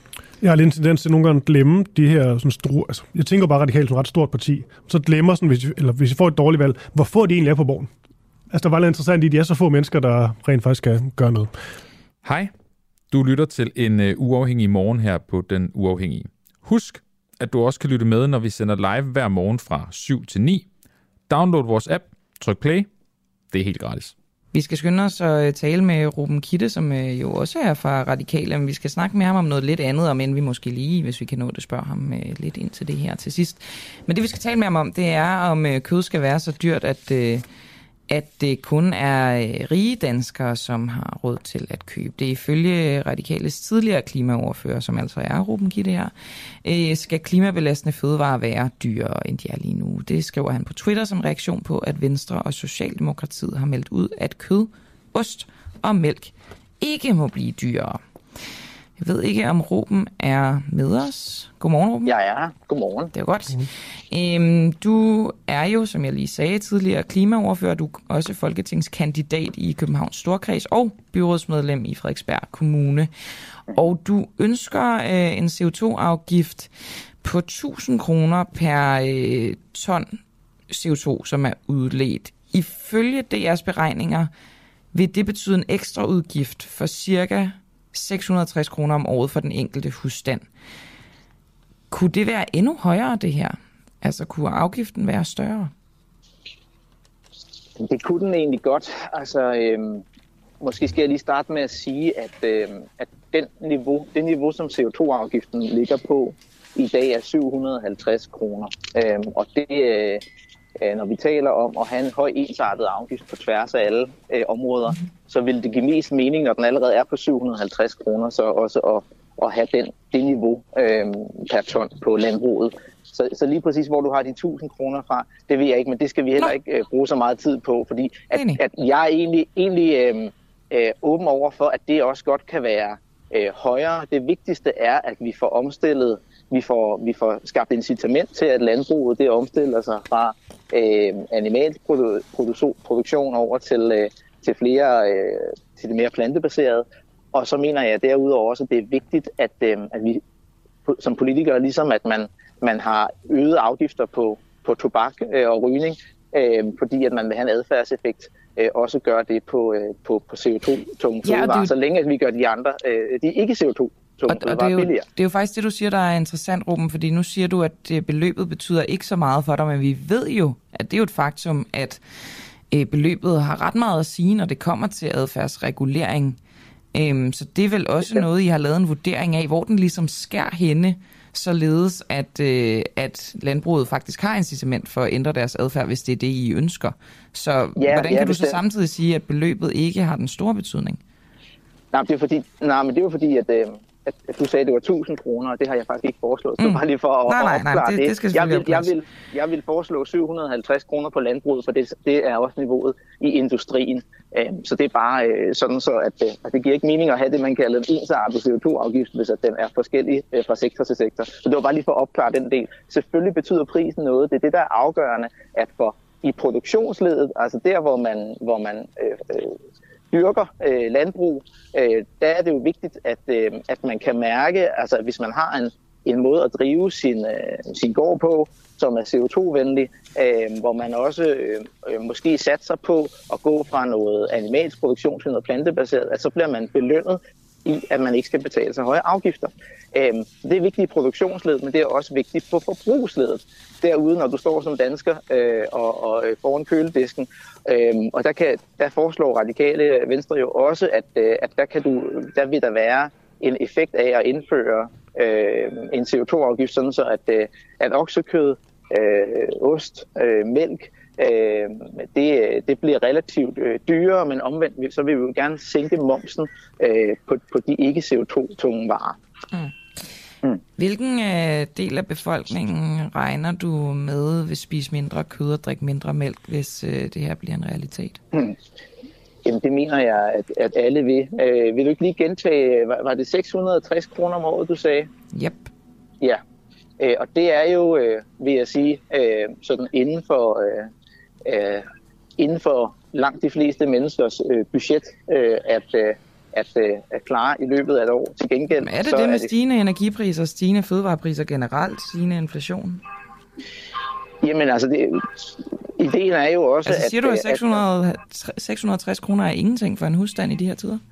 Nej, det sagde jeg ikke, men jeg sagde, at det er inden for mulighederne af, at man stadigvæk godt vil kunne, kunne købe øh, kød, men, men du skal så også tage med, at, at det plantebaserede alternativ vil så relativt billigere. Øhm, så, så pointen er, at vi bliver nødt til som politikere at være ærlige omkring, at når vi foreslår en CO2-afgift, som jo også Socialdemokratiet gør, så vil priserne stige. Det er simpelthen nonsens at sige, at de ikke vil stige. Øhm, og det, det synes jeg, vi som politikere skal være ærlige og sige, at det er faktisk det, vi taler om, at, øh, at, øh, at påvirke adfærden også, øh, når man øh, vil indføre en afgift. Og det er jo i sidste ende øh, til gavn øh, for klimaet, fordi vi ved, at øh, hvis alle, øh, hvis hele verden får brugt det, ligesom danskerne gør, jamen så vil vi have brug for 4,2 jordkloder for at opretholde det. Øh, så derfor er der også brug for, at vi tager et ansvar øh, i Danmark. Og det er jo, altså, den her CO2-afgift, den øh, udspiller sig jo i det beløb, det vil blive dyrere øh, for en husstand om måneden. Så på en eller anden måde er jeg ret nysgerrig på, hvor I ligesom ligger jer i radikale. Du skrev selv tilbage i, øh, i februar måned øh, på Klimamonitor, at hvis Danmark skal have en chance for at nå klimamålet, skal et politisk flertal hurtigst muligt indføre en høj CO2-afgift, som når mindst, og det var så der, jeg lige tog fejl, men mindst yeah. 1000 kroner yeah. Yeah. Yeah. Øhm, øh, per ton CO2 i 2030. Din partikollega Thomas Roden foreslår øh, 1.500 kroner. Hvor, hvor ligger, er det der, I ligger jer? Jamen, det er, altså, det er lidt teknisk. Øh, det er sådan så, at, øh, at der er øh, nogle sektorer, som er underlagt undskyld, øh, EU's øh, CO2-kvoter. Øh, øhm, og de, øh, undskyld, nu rømmer jeg mig øh, her foran øh, hele publikum, beklager. Øh, de er pålagt en, øh, en større afgift end de øh, sektorer, som ikke er omfanget øh, af, af EU's, EU's kvoter. Så derfor landbruget, som ikke er omfattet af EU-kvoter, øh, der vil det give mening, at de får øh, en afgift på 750 kroner, øh, hvorimod at der er nogen som, som øh, virksomheder, som både har en, øh, en EU-kvote og en dansk kvote, som har en på 1150 kroner. Jeg synes, at det er oplagt, at vi kan, vi kan komme op i nærheden af, af 1500 kroner også, men det vil så også kræve, øh, at du, øh, at du øh, ligesom øh, ikke, altså hvis du skal have den høje afgift på 1.500 eller 2.000 kroner, så er det fordi, du siger, at du ikke samtidig vil støtte erhvervet med, øh, med, med, øh, penge til forskning og udvikling og støtte til grønne teknologier. Det er det, økonomerne bag en, øh, en CO2-afgift, øh, øh, de siger, det er, enten kan du pålægge en høj afgift uden støtte, sådan kan du eller også kan du pålægge en lidt lavere afgift, og så give, øh, give støtte øh, til, omvikl- mm. til, til omstilling. Øh, så det er derfor, at, at man kan være lige ambitiøs, som man siger 1000 kroner øh, med støtte, eller man siger, siger, siger 1500 uden støtte. Det vigtigste er bare, at vi, vi, vi når i mål med, med omstillingen og, og hjælper de virksomheder, der gerne vil med at omstille deres produktion til det mere grønne, men samtidig også er ærlig at sige, at hvis man så ikke ikke evner at lave den omstilling, jamen, men, men så er det også, også kun fair, at, at de virksomheder, som er gode til at lave omstilling, de bliver stillet bedre i konkurrencen. Ruben, øh, til sidst her, øh, vi har lige øh, talt med, med Jens Rode om det her med, at jeres målinger er jo ikke sådan øh, fantastiske lige nu. Sofie Carsten Nielsen øh, står heller ikke sindssygt stærkt. Hvis ikke hun bliver valgt ind, så er hun ifølge jeres interne regelsæt tvunget til at gå af som formand. I det scenarie, hvem tænker du så kunne være, du må gerne nævne flere kandidater, der kunne øh, altså løfte arven fra hende? Jamen, jeg synes, det, det er lidt synd, den her Kasper Møller Hansen øh, opgørelse. Den øh, mener jeg også, han har været ude og trække land på. Det, det, det er simpelthen ikke sådan, mandaterne de, øh, de kommer til at lande, øh, hvis vi skulle få syv eller otte mandater, at det ikke kommer i Københavns omegn. Så det er, det er, jeg er bange for, at det er lidt af en and, det der. Øhm, okay. Så, så jeg er faktisk 100% sikker på, at, at, at Sofie bliver, bliver valgt ind. Øhm, det, øh, Men for mig, som, som har brug for altså, en anden I... plads i København, så vil det da være altid, hvis det faldt i ja, København i stedet for. Men jeg har, faktisk, øh, jeg har faktisk rigtig meget lyst til at, øh, at, at, ja, at, at sige, at, at Sofie Carsten Nielsen, hun er en ufattelig dygtig politiker, dengang, at jeg, jeg øh, første gang begyndte at arbejde for Radikale Venstre, der var det Margrethe Vestager, der var leder. Hun var på toppen i 11, men hun mindede mig også om, at to år før, der havde der ingen, der havde troet på hende. Øh, hun havde ligget omkring spærregrænsen, og hun sagde, at der, der lugter altså fedt omkring spærregrænsen. Det skal man huske, når man er på toppen. Så der er sådan en forbandelse omkring radikale ledere, som også har ramt øh, Margrethe Vestager. Det første valg er dårligt, det andet valg bare blev rigtig godt, og det tror jeg rigtig, rigtig meget på. Også er tilfældet den her gang med Sofie, som har min fulde opbakning. Så det er bare en, øh, den første pandekage, så at sige? Det kan du godt sige det. Alright, jamen øh, det er da også bare helt fair. Øh, Ruben Kitte, du er folketingskandidat, som du lige selv fik sagt, i Københavns Store Kreds og byrådsmedlem i Frederiksberg Kommune. Tak fordi du var med. Det er rigtig tak, fordi I vil have mig.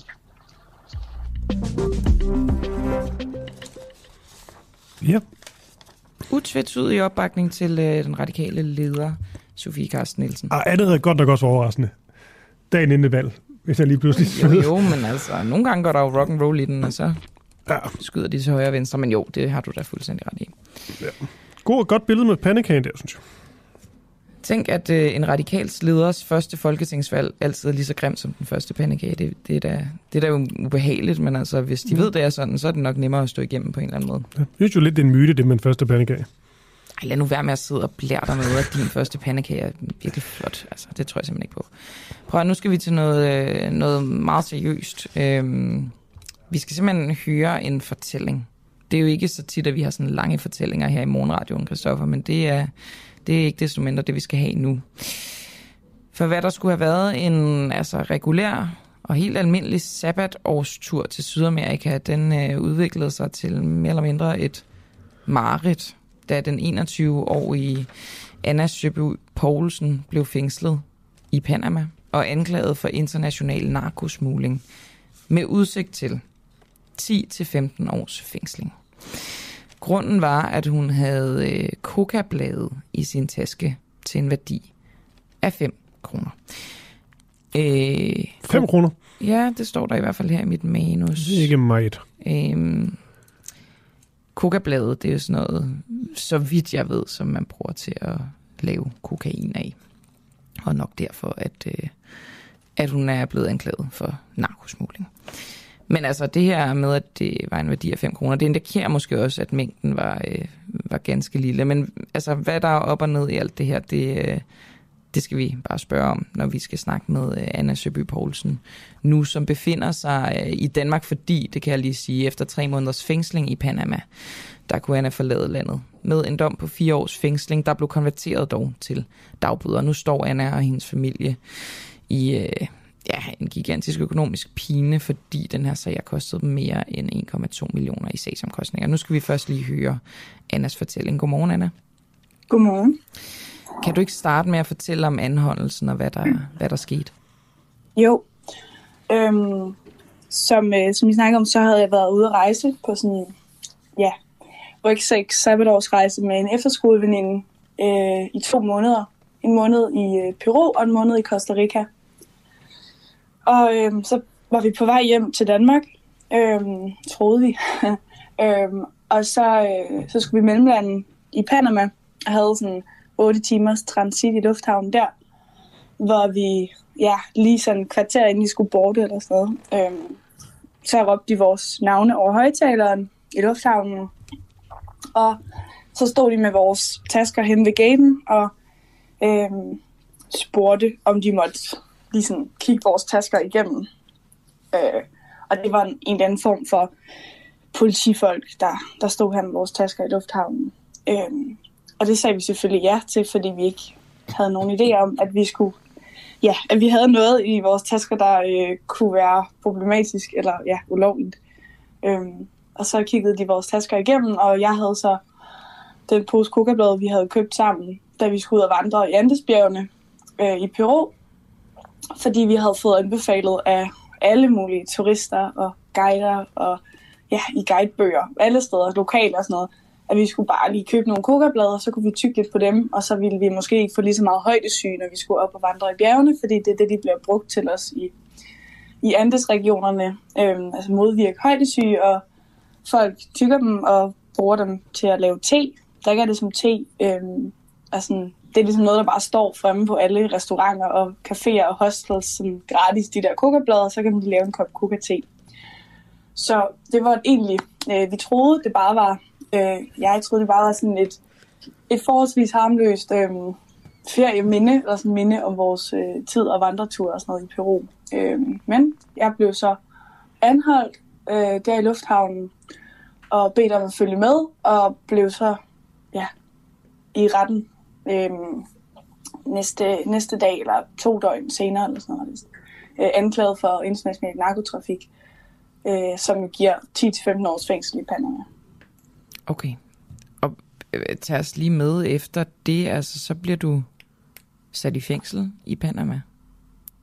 Ja, altså først så, øh, så har jeg bare sådan en, en nat på, øh, på et kontor ved sådan nogle, ja, luftmarinefolk, der Naval, øh, sådan en slags politistyrke i Panama, øh, hvor jeg bare bliver kørt lidt rundt på forskellige sådan, hospitaler og lægeklinikker og sådan noget om natten øh, og foretaget blodprøver og, og alt muligt. Øh, og så, øh, så bliver jeg anbragt i en celle først på en politistation, øh, hvor jeg sidder et døgn. Jeg vidste ikke, hvor længe jeg skulle være der. Øh, og det var sådan, så det var der, det, var, det begyndte at være sådan for alvor være skræmmende. Øh, fordi jeg bare blev sat ind i en celle, der jeg havde ikke snakket med, med min øh, familie, og jeg anede ikke, hvornår jeg skulle ud af den der celle igen. Øh, men efter et døgn, så skulle jeg så i retten, Øh, og så, øh, ja, så der i, til min første retsmøde, hvor, jeg, hvor de læste anklageskriftet op og forklarede, hvad det var, jeg var anklaget for, øh, og hvad strafferammen var. Øh, og min advokat som lænede sig over til mig og sagde, at der var nok 80% sandsynlighed for, at jeg kom i fængsel. Der så det sådan rimelig sort ud, og jeg altså, kunne bare se sådan hele min ungdom, eller de næste 10-15 år af mit liv, altså forsvinde i et andet fængsel i Panama. Øhm, men til at starte med, så kom jeg i sådan husarrest, fik jeg lov til at være i hos den danske konsul øh, hos ham i 10 dage eller sådan noget. Øh, men den beslutning blev anket, og så øh, derefter så, så skulle jeg så i fængsel i Panama. Ja, altså anket af myndighederne?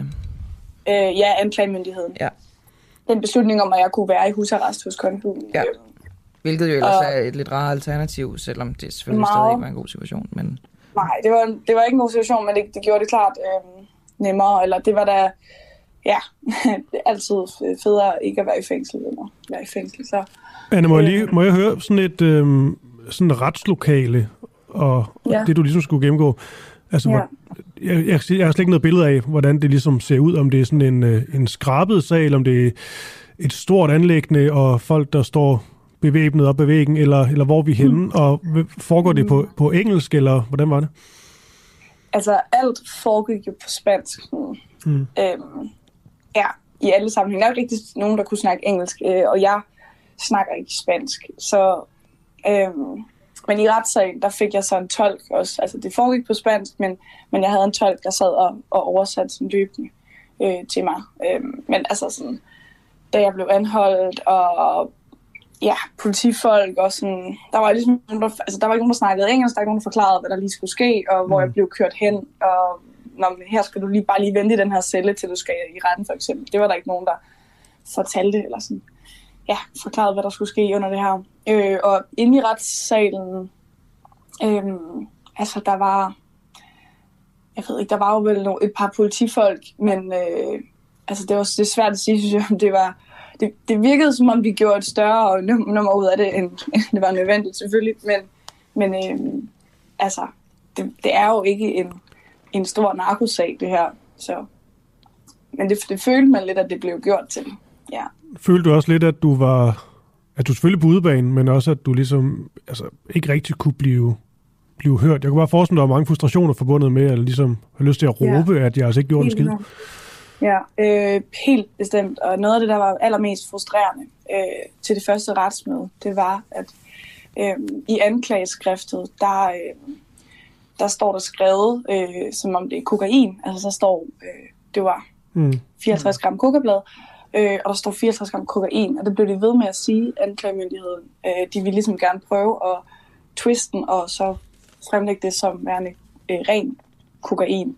Øh, og det er meget langt fra ren kokain, øh, den her lille bitte mængde, men altså, øh, den her lille mængde, jeg havde, øh, kan give mellem 0,05 og 0,5 gram kokain, sådan teoretisk, hvis man omdanner det under de rigtige kemiske forhold og har alt det rigtige udstyr. Og jeg ved ikke engang, om så lille en mængde kan omdannes til noget. Altså sådan, og det var jo aldrig nogensinde det, der var formålet med det. Øh, og hvis jeg havde vidst, at det på nogen måde kunne opfattes som værende det, så havde jeg jo aldrig nogensinde taget det med. Øhm, så, så det var vildt frustrerende, at de blev ved med at, at, at udlægge det som om, at det bare var kokain, og jeg vendte mig om til min advokat og sagde, at de godt klar over, at det bare er kokablade. Øhm, mm. Og det, det gjorde for min advokat ligesom at, at gøre klart og sige til dommeren, og, sådan, og det, det var egentlig gældende for alle de tre retsmøder, jeg var til under den her øh, retssag eller proces, øh, at hver gang så, så spurgte dommeren sådan, nu skal jeg lige have på plads, altså er det kokain, eller er det kokablad, eller hvad, hvad er det her? Og det var vildt frustrerende, at der ikke bare var sådan, altså et entydigt svar på det, for det burde der jo være. Altså det, anklagemyndigheden har jo selv laboratoriet undersøgt de der blade og sådan noget, så hmm. øh, ja, det var enormt frustrerende. Men, især når man ikke kunne sproget på samme måde.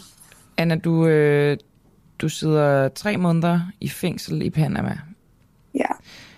Øh, det er nok et dumt spørgsmål, fordi det var øh, sikkert den værste oplevelse i dit liv, men hvordan ja. var det måske sådan i praksis? Kan du fortælle lidt om, hvordan, hvordan så cellen ud? Hvordan var de andre ja. fanger og så videre? Øhm, åh ja, det er svært, hvor man lige skal starte hen. Der var så mange, øh, øh, så mange indtryk, og så, øh, det var virkelig et vildt sted. Altså det, det er Panamas kvindefængsel, eneste kvindefængsel, tror jeg, hvor der er øh, cirka 1000 kvinder. Øhm, og så er de her 1000 kvinder fordelt ud på 10-12 sådan små huse. Øhm, så jeg boede i, et, i sådan et lille hus, hvor der var øh, i mit hus cirka 70 andre kvinder. Og så bor man egentlig bare sammen, alle sammen. Meget pakket og meget tæt. Og, øhm, så man har ikke en lille sådan, celle, som man måske kunne have forestillet sig. Men man bor ligesom bare alle sammen sammen i et stort kaos og rod. Øh, som jo både var altså, ja, overvældende og kaotisk, og sådan, øh, man kan måske, jeg ved ikke, forestille sig, hvordan det nogle gange kan gå, når man har næsten 100 øh, kvinder sammen, som, som måske ikke alle sammen helt ved, hvordan man lige opfører sig over for hinanden og sådan noget. Øh, men, men på den anden side, så var det jo bedre, synes jeg, end at sidde i en sådan lille betoncelle alene. Fik du nogen altså, øh, venner, som du kunne være tryg ved? Kom du op og slås ja. med nogen? Øh, ja. jeg, jeg holdt mig meget langt væk fra alt, der havde med, med slåskamp og konflikter at gøre. Øh, men jeg fik nogle ja, gode veninder, eller sådan allerede første dag, øh, var der nogle af dem, der godt kunne snakke engelsk. Øh, der var nemlig ikke særlig mange heller i fængslet, der kunne snakke engelsk, men det var der et stykker, der kunne, og de sådan tog mig lidt til sig, og øh, ja, gav mig en seng at sove i, og det får man heller ikke, øh, får ikke nogen der eller nogen seng eller noget, det skal man have ind udefra og have nogen til at levere ind til en, så, så der var to piger, øh, som, som ja, øh, gav mig noget mad, gav mig en seng, og de rykkede sammen i en seng. De er altså ikke så store, de her senge. De er sådan døde 70 øh, cm brede, øh, og kortere end jeg er lang. Jeg er rimelig høj, så... Øh, men de rykkede sammen i en seng, og så kunne jeg få en af deres senge at sove i. Og de ja, forklarede mig alt. altså sådan, fortalte mig, hvad skulle man gøre, hvad skulle man ikke gøre, hvem skal man holde sig fra. Og, øh, og det var jo øh, helt vildt øh, værdifuldt, og betød jo alt lige på det tidspunkt. Altså, de havde også en telefon, jeg kunne låne og ringe til mine øh, forældre og nogle af mine venner og sådan noget derhjemme. Øh, ja. Så der var sådan, der var bænder derinde, som, øh, som du vidste, du skulle holde dig på afstand af? Ja, det var der. Der var i hvert fald øh, en bande, der hed La Maxima, som jeg fik at vide, at de gik med knive, og de troede folk og stjal deres ting og sådan noget, og havde for ikke så lang tid siden øh, brækket benet på en pige, der ikke ville give dem deres halskæde. Øh, så altså sådan, det fortalte de, men, men øh, det, jeg oplevede ikke øh, at havne i en slåskamp, eller at der var nogen, der, der troede, dig. Så, troede mig, eller gjorde noget ubehageligt ved mig. Jo, altså der var måske nogen, som...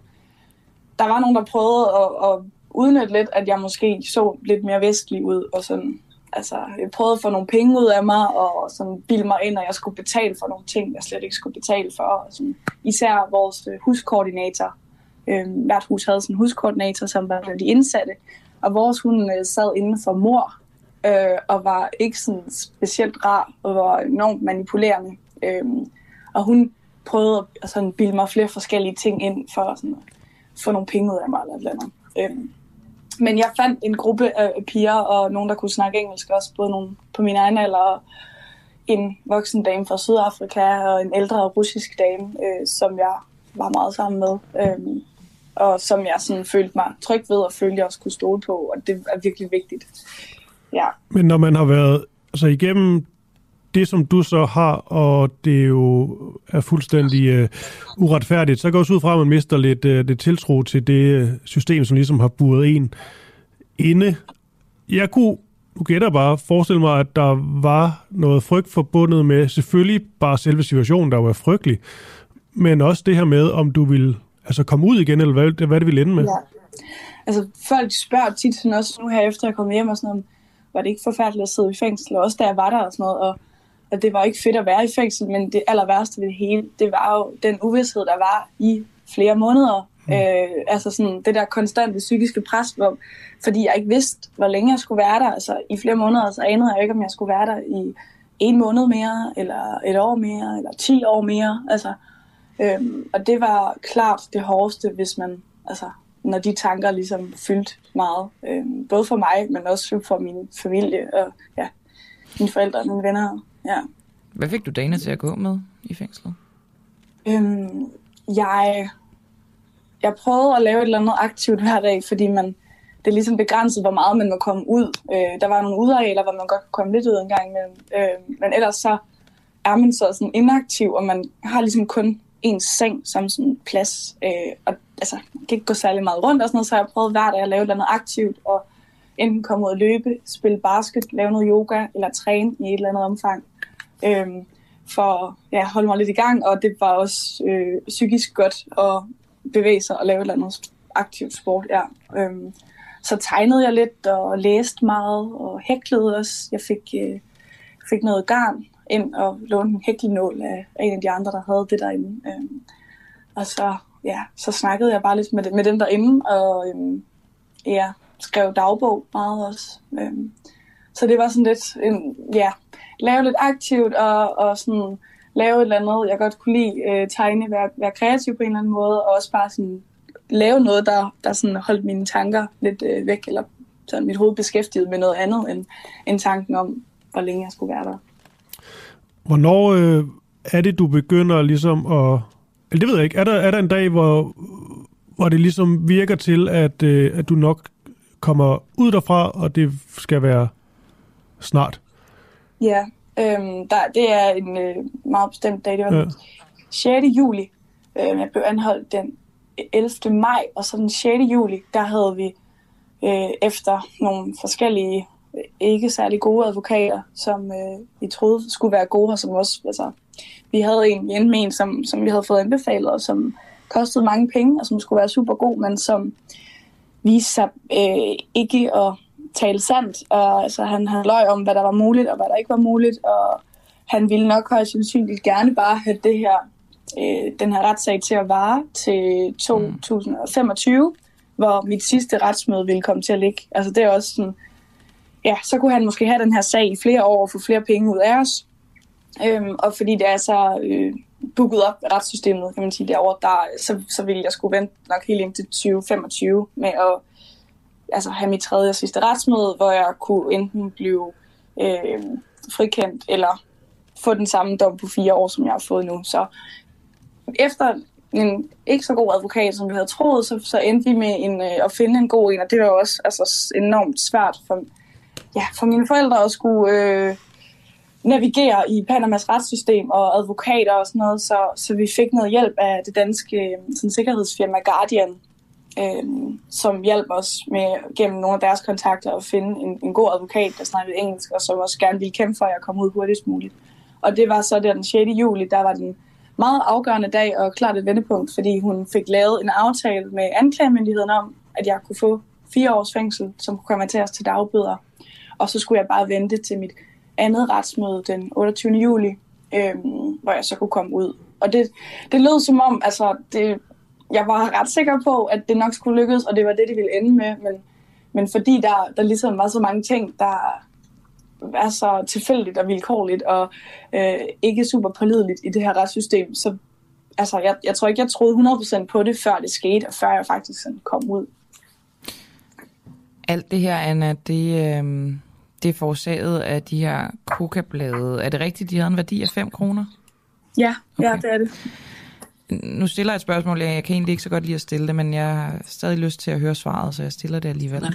Mm. Føler du dig dum? Altså, at du ikke øh, havde tænkt over, at det her kunne blive en ting på den her måde? Mm, altså, jeg ville jo virkelig ønske, at jeg øh, havde øh, vidst bedre, og at øh, jeg havde vidst, hvordan det, det i et land er det mest normale, og et andet land er ulovligt. Altså, Mm. øh, og, og det er jo min, mit ansvar at kende lovgivningen. Øhm, og ja, også fordi det har haft så store konsekvenser, både økonomisk og psykisk, for en masse mennesker, jeg holder af, så, så har jeg da virkelig øh, tænkt, hvor, hvor kunne man nemt have undgået det her. Men, men altså, jeg var virkelig ikke klar over, at det var noget, der kunne ende sådan her. Og mm. Øh, jeg handlede ligesom i god tro, og i Mm.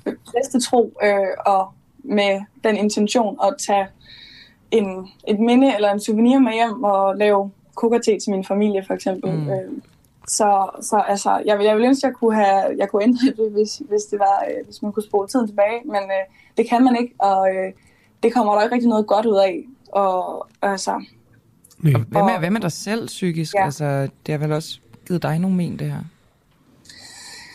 Ja, så jeg ved ikke, det, det er svært at sige. Måske kommer der en eller anden eftervirkning på et tidspunkt, men øhm, altså, jeg tror, jeg har det sådan lidt, at øh, nu er jeg, jeg er hjemme, og jeg, jeg, jeg kan mærke, at det er sådan, jeg er så taknemmelig og glad for at være hjemme nu. Øh, og jeg er jo ikke blevet mishandlet på den måde i, i fængslet. Øh, så det tror jeg også har, har meget at sige. Øh, og så har jeg haft nogle mennesker, nogle, altså en familie derhjemme og nogle venner, og en, et kæmpe netværk af folk, der bare har, øh, har vist så meget støtte og omsorg og kærlighed også under alt det her, som, altså, som jeg tror har været vildt afgørende for, at jeg også kunne komme igennem det øh, på en god måde. Altså, og den her uvidsthed, der var det værste af det hele, er ligesom fjernet. Den er der ikke længere. Så, altså, så jeg har det godt nok lige nu. Lige nu der er, det, der er det mest den her økonomiske udfordring, der fylder. Ja, lad os lige slutte der, Anna. Det, øh, det har været en dyr omgang, det her. Og, Det har det, ja. Ja, hvor, hvor, meget, altså det, hvor mange penge er det, vi, vi taler om? Jeg tror, Camilla sagde det inde i oplægget, bare lige så vi lige får det på Ja, plads? altså det er, øh, nu det, det er cirka 1,3 millioner, det er, det er endt med at koste øh, mig og min familie øh, i sagsomkostninger, primært advokatudgifter. Øhm, så det er jo helt vildt, og det er, altså, der er heldigvis, eller ja, der er en gruppe af sådan, forældre til mine venner, som er gået sammen, og mens jeg var i fængsel, tænkte, hvad kan vi gøre?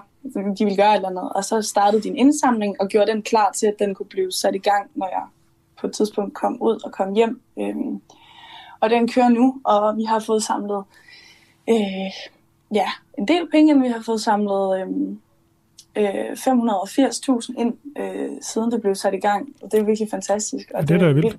glad og taknemmelig for. Helt vildt, ja. Øhm, men øh, ja, vi mangler stadig meget endnu. Altså, man skal også betale skat af det, når man laver sådan en offentlig indsamling. Øh, lige til det her i hvert fald. Og ja, jeg, jeg vil virkelig øh, øh, ønske, at jeg bare kunne betale det hele selv med det samme, fordi jeg virkelig ikke ønsker, at det skal påvirke min, hverken mig, men også især ikke mine forældre, som virkelig har bare har ville gøre alt for at få mig hjem. Altså påvirke dem lang tid i fremtiden, at skulle have den her gæld, de skal betale af på. Så jeg håber, håber, håber virkelig, at øh, der kan komme nogle flere penge Hvad, ind. Og, ja, og hvad er det, man... Øh, bare til allersidst, Anna, hvad er det, øh, hvad er det, man skal gøre, hvis man gerne vil Jo. støtte? Jamen, øh, hvis man gerne vil støtte, øh, og det er både jeg og mine forældre jo helt vildt taknemmelige for, hvis man vil det, øh, og øh, det kan være en lille bitte smule eller meget, det, er altså, vi er taknemmelige for det hele, så kan man gå ind på en hjemmeside, der er blevet oprettet til det her, som hedder øh, Projekt Anna. Øhm, .dk, men man kan måske også bare google Projekt Anna, øh, så kommer det nok frem. Og der er et kontonummer og et MobilePay-nummer, og der står også lidt om historien, og der er nogle links til nogle artikler og sådan noget om det her, man også kan læse. Øhm, så der kan man gå ind, hvis man kunne tænke sig at støtte, og det vil vi selvfølgelig være helt vildt taknemmelige for. Og vi er helt vildt taknemmelige for, at du vil fortælle din historie her i vores morgenradio, Christoffer. Jeg ved ikke, Ja. om du har mere til Anna. Nej, det er jo bare øh, et spørgsmål fra en lytter, vi lige hurtigt kan tage med måske. Fra Ja. Erik, der spørger, om du stadig har kontakt til kvinderne, der hjælper dig. Øhm, altså til, til kvinderne i, i fængslet, eller? Ja, det tror jeg, det er dem, der bliver ment. Ja, ja. Øh, lidt, ja. Jeg har, øh, siden jeg kom ud, øh, sådan, haft kontakt med, med især en af dem. Øhm, og det var jo også vildt mærkeligt at skulle sige farvel til dem, og vide, Mm. at de måske skal være der de næste 8-9 år, og flere af dem har små børn og sådan noget. Altså, det var virkelig helt ubærligt, men, men altså, jeg vidste godt, det ikke var meningen, jeg skulle være derinde. Så Mm. ja, der er jo ikke så meget, man kan gøre. Men øh, Yes. Tusind tak, fordi du var med, Anna. tusind tak, fordi at I ville have mig med, og øh, jeg kunne fortælle min historie, hvis jeg også. Selvfølgelig. Anna Søby Poulsen, altså, øh, som øh, ja, har siddet i fængsel i Panama i øh, tre måneder. Som sagt, altså øh, ind på det, der hedder projekt Anna.dk, hvis øh, I har lyst til at støtte Anna og hendes familie økonomisk. Og nu skal vi lige have et spot, Camilla. Der var en amerikansk præsident, der gang sagde, the outlook uh, for their businesses and the economy. giv mig en enarmet økonom. Når man har en økonomi med høj inflation, For de fleste økonomer siger på den ene side og på den anden side. Energiregningerne, de er mange dobbelt. Det kan jeg ikke lide. Jeg kan ikke lide bullshit, Og jeg er jo øh, utrolig meget imod den overbiokratisering, der er sket af den offentlige sektor. og jeg siger min mening. Lars Christensen, du er jo min pengedoktor. Mm. Hvordan har du det egentlig, Lars, når du kigger ind i mine øjne og kan se, at jeg ligner sådan en dårdyr, der kigger ind i forlygter? Jeg, synes, det, jeg nyder det. Jeg synes, det er lidt sjovt. Det bedste, det er, når du så overtager programmet og siger, det er jo fordi, at... Og så jeg tænker, okay, 12-talspige. 12-tals person hedder det nu om dagen, Lars. Ah, ikke her, jeg er boomer. Og det er hver fredag klokken 9, at du kan høre Boraki og Pengedoktoren.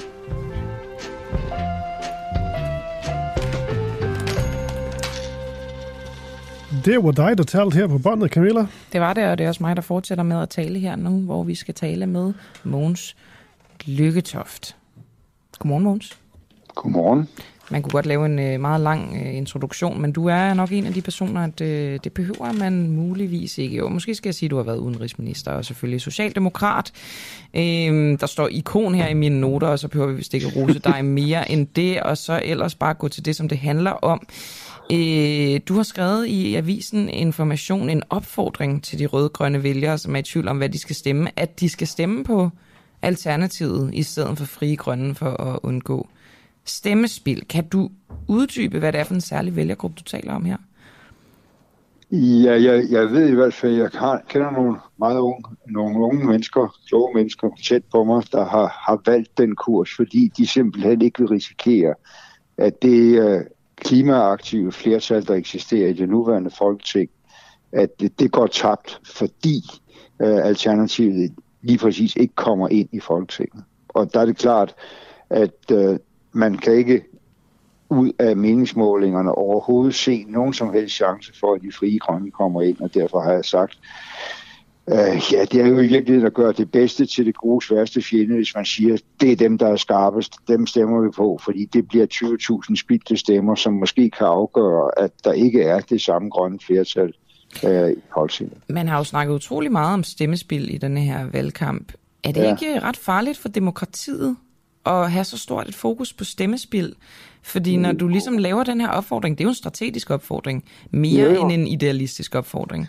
Jeg tror da også, at, at rigtig mange af dem, der faktisk stemmer på Alternativet, og måske ser ud til at bringe dem ind i Folketinget igen, øh, de er måske mere beslægtet med enhedslisten eller, eller SF eller de radikale, men, men de vil ikke risikere, at vi står og mangler de der 4-5 mandater, som, som kan afgøre flertallet i Folketinget.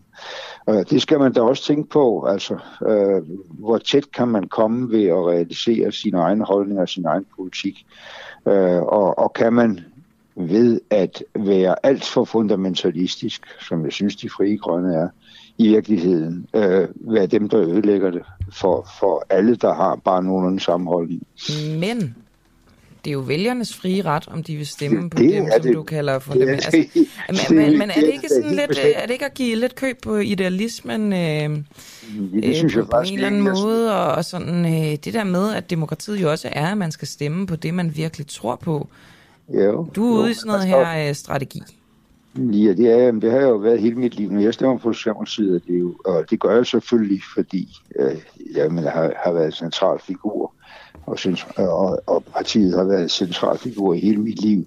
Jamen, så er det jo ikke, fordi jeg er enig med partiet i alle detaljer om alting, hvad de siger i den her valgkamp, så er det, fordi jeg mener, at det er den måde, jeg bedst kan fremme en progressiv politik, der er rød, der er grøn. Det er, at, at, at det store parti der er styrket og kan blive hjulpet af andre, øh, som måske har endnu stærkere gode holdninger på nogle punkter, øh, til at få et flertal. Hvorfor opfordrer du ikke de her øh, potentielt frie grønne, potentielt alternative vælgere til at stemme på Socialdemokratiet? Jamen, det tror jeg ikke ligger dem så, så nært endda. Nogle af dem, der overvejer det i den der grænseflade, det er mere det at, at sige, jamen, tænk jer nu godt om. Tror I, at jeres stemme bliver spildt, øh, så er der jo ikke noget ved at have de allerbedste synspunkter. Kan de, kan, man, kan de ikke jeg, få i den socialdemokratiske butik, kan de ikke få øh, lige så god klimapolitik, som, øh, som der er i Frie Grønne, efter din mening? Jeg tror hverken Alternativet eller Frie Grønne øh, synes, at Socialdemokratiet går hurtigt nok frem. Det øh, kan man diskutere. Jeg tror, vi er gået så hurtigt frem, som, som noget andet land i, i verden overhovedet kan konkurrere med, men, men, men, men, men de har nogle videre, videregående holdninger, og, og, og derfor synes jeg, at man skal, skal tænke sig godt om, hvordan man vil sikre, at man har den bredeste, stærkeste front repræsenteret i Folketinget for den klimapolitik, vi er i gang med at føre. Og fordi klimaspørgsmålet bliver jo det aldeles afgørende, om ikke de næste fem år, så i hvert fald for næste generation, at vi får løst noget, og vi skal i gang nu. Er vi helt sikre på, at Alternativet vil give deres mandater til Socialdemokratiet? Man kan aldrig være helt sikker, men der er jo, tilkende, der er jo klar tilkendegivelse fra dem om, at de i hvert fald ikke vil støtte en borgerlig regering. Mm. Okay. Jamen jeg tænker bare, at der er også nogle midterprojekter i spil og så videre. Hvis man kigger ja, ja, ja. på deres økonomiske politik og fordelingspolitisk og sådan noget, ikke sådan ligger sig altså snorlige op af rød blok nødvendigvis. Nej, det er ikke noget, ikke noget med fuldstændig rødt parti. Det er også derfor, det kan være en overvejelse med nogen, om de så vil stemme på dem. Jeg siger bare, at det grønne projekt får ikke den samme styrke, hvis ikke vi har det samme flertal som nu i Folketinget. Og det er ikke, altså nu, jeg har vendt til, det er tredje gang, jeg stiller det her spørgsmål, Måns Lykketoft, jeg kan ikke lægge det frem mig. Altså det er ikke demokratisk skadeligt at opfordre folk til ikke at stemme med hjertet, men at stemme med, hvad skal man sige, med strategien og med hjernen? Jeg synes ikke, det, altså må folk må jo uh, fuldstændig frit gøre, hvad de, kan finde på at gøre og synes er rigtigt. Jeg, Kommer med en opfordring, jeg, ikke? Jeg siger bare med, med uh, mine små 40 år erfaringer i politik, der skal man passe på ikke at gøre det, man synes er allerbedst til det gode værste fjende, og det kan man risikere, hvis man spiller grønne stemmer. Og øh, du skal have tak for, at du var med til lige at uddybe det her i radioen, Måns Lykketoft. Ja. Selv tak. Tidligere socialdemokrat og tidligere øh, blandt andet udenrigsminister her for Danmark. Det er sjovt, det er skønt. Øh, der står simpelthen bare, altså ikke titel på Måns Lykketoft, men bare det socialdemokratiske ikon, Måns Lykketoft, her i mine noter. Det er meget godt lige at behæfte ham med nogle af hans meritter alligevel, tænker jeg. Ja, det er det, det jo. Men udenrigsminister har han i hvert fald været i Socialdemokratiet. Også ved formand jo. Det, det er det rigtigt. Det kunne jeg også godt have behæftet med. Nå, okay. ja, han var der i den grad i, uh, i, uh, i valgkampen, men uh, tabte jo til, til Anders Fogh Rasmussen. Mm. Yes, det er ved at være nogle år siden nu. Christoffer, øh, nu skal vi til det, som vi øh, ynder at kalde for en videnshistorie her i programmet. Ja, og derfor er det jo heldigt, at vi har en vidne her med. Det er Peter Kjeldsen, professor ved DTU Miljø. Det skal også lige siges, og det kommer til at give god mening, når vi starter det interview her, at i 2010, der udviklede Peter Kjeldsen og en forskningsgruppe et biologisk filter kaldet Biocover, som uden de store investeringer har vist sig at kunne reducere udslip med op imod 90 procent. Det er sådan nogle, altså reducere metanudslip med 90 procent, så vidt jeg har forstået. Og nu kommer oplægget så. For spørgsmålet er, hvorvidt lossepladser er en af verdens største klimasønder. Det her spørgsmål stiller vi på vegne af ja, nogle nye satellitbilleder fra NASA, som afslører 50 såkaldte superudledere af metan. Eksempelvis så er det en kæmpemæssig losseplads i Iran. Godmorgen, Peter. Hmm, lige om et øjeblik. Jeg tror, han bliver lagt på nu, eller hvad hedder det, lagt ind, er det, man kalder det. Peter, godmorgen. Godmorgen. Jeg har jo lige nævnt det her, I lavede i, der er et forskerhold, det her filter, I udviklede i 2010, og det kan vi jo altid vende tilbage til, men jeg vil egentlig gerne lige starte med de her lossepladser. Nu nævnte jeg en kæmpemæssig losseplads i uh, Iran. Ja. Kan du nævne andre eksempler eller lande på, hvor det står, uh, står skidt til med nogle af de her lossepladser? Jamen, det er stort set næsten alle lande, bortset fra lige heroppe i det nordlige Europa, hvor vi har styr på vores øh, affald. Vi har øh, sørget for, at vi ikke deponerer øh, organisk affald, som jo producerer det her metan på lospladserne. Så vi kan bare gå til øh, øh, øh Syd, Sydeuropa, Østeuropa, hele Afrika, Asien, ja, you name it. Okay, nu bliver der sagt, øh, det er med oplæg flere gange, metan et par, par gange. Kan, ja. du, kan du ikke lige give os en helt, øh, altså, tale til mig, som jo. om jeg, jeg er 10 jo, år gammel og aldrig hørt det før? jo, selvfølgelig. Øhm, altså, når man lægger organisk affald, det kan være madaffald, det kan være slam fra rensningsanlæg, det kan være industriaffald, det kan være mange ting, ind i en, en losseplads og, og, og dækker det godt til, øh, øh, så begynder det at rådne. Øh, alt ilten forsvinder, og der kommer det, der hedder aerobe, øh, anaerobe forhold, øh, og, og så dannes der de her rådne processer, som danner øh, metan og, og kul, kuldioxid ved, ved nedbrydning af det her organiske stof. Øhm, og, og, og det vil jo så, hvis man ikke prøver at pumpe det ud, og det er jo en biogas, det svarer fuldstændig til den gas, der kommer i, i et biogasanlæg. Øh, hvis man ikke sørger for at øh, at, at pumpe den ud af lospladsen og øh, øh, bruge den til en nyttig øh, øh el eller, eller varme eller begge dele, øh, så, øh, så vil den jo bare komme op i atmosfæren, og så er det jo en drivhusgas, den er meget kraftig. Øh, man siger, at den er 28 gange så kraftig som, som det CO2, der kommer fra vores biler og vores øh, afbrænding af, af olie og gas.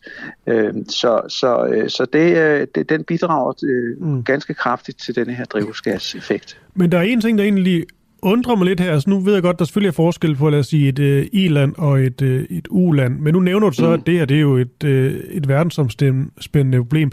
Er der ikke nogen regler eller et eller andet, man skal leve op til med sådan nogle lossepladser? Man kan vel ikke bare smide alt? Ja, det er, jo, det, er jo, det er jo interessant, det spørgsmål, du kommer med. Altså, der har jo været en, en hvis vi nu tager EU for eksempel, ikke, der har Ja. været det, der hedder Landfill Directive, lossepladsdirektivet, øh, som har sagt, at nu skal vi reducere, hvor meget organisk affald, der kommer på, på lossepladserne, sådan så der ikke dannes det her metan, og, som siver op til atmosfæren.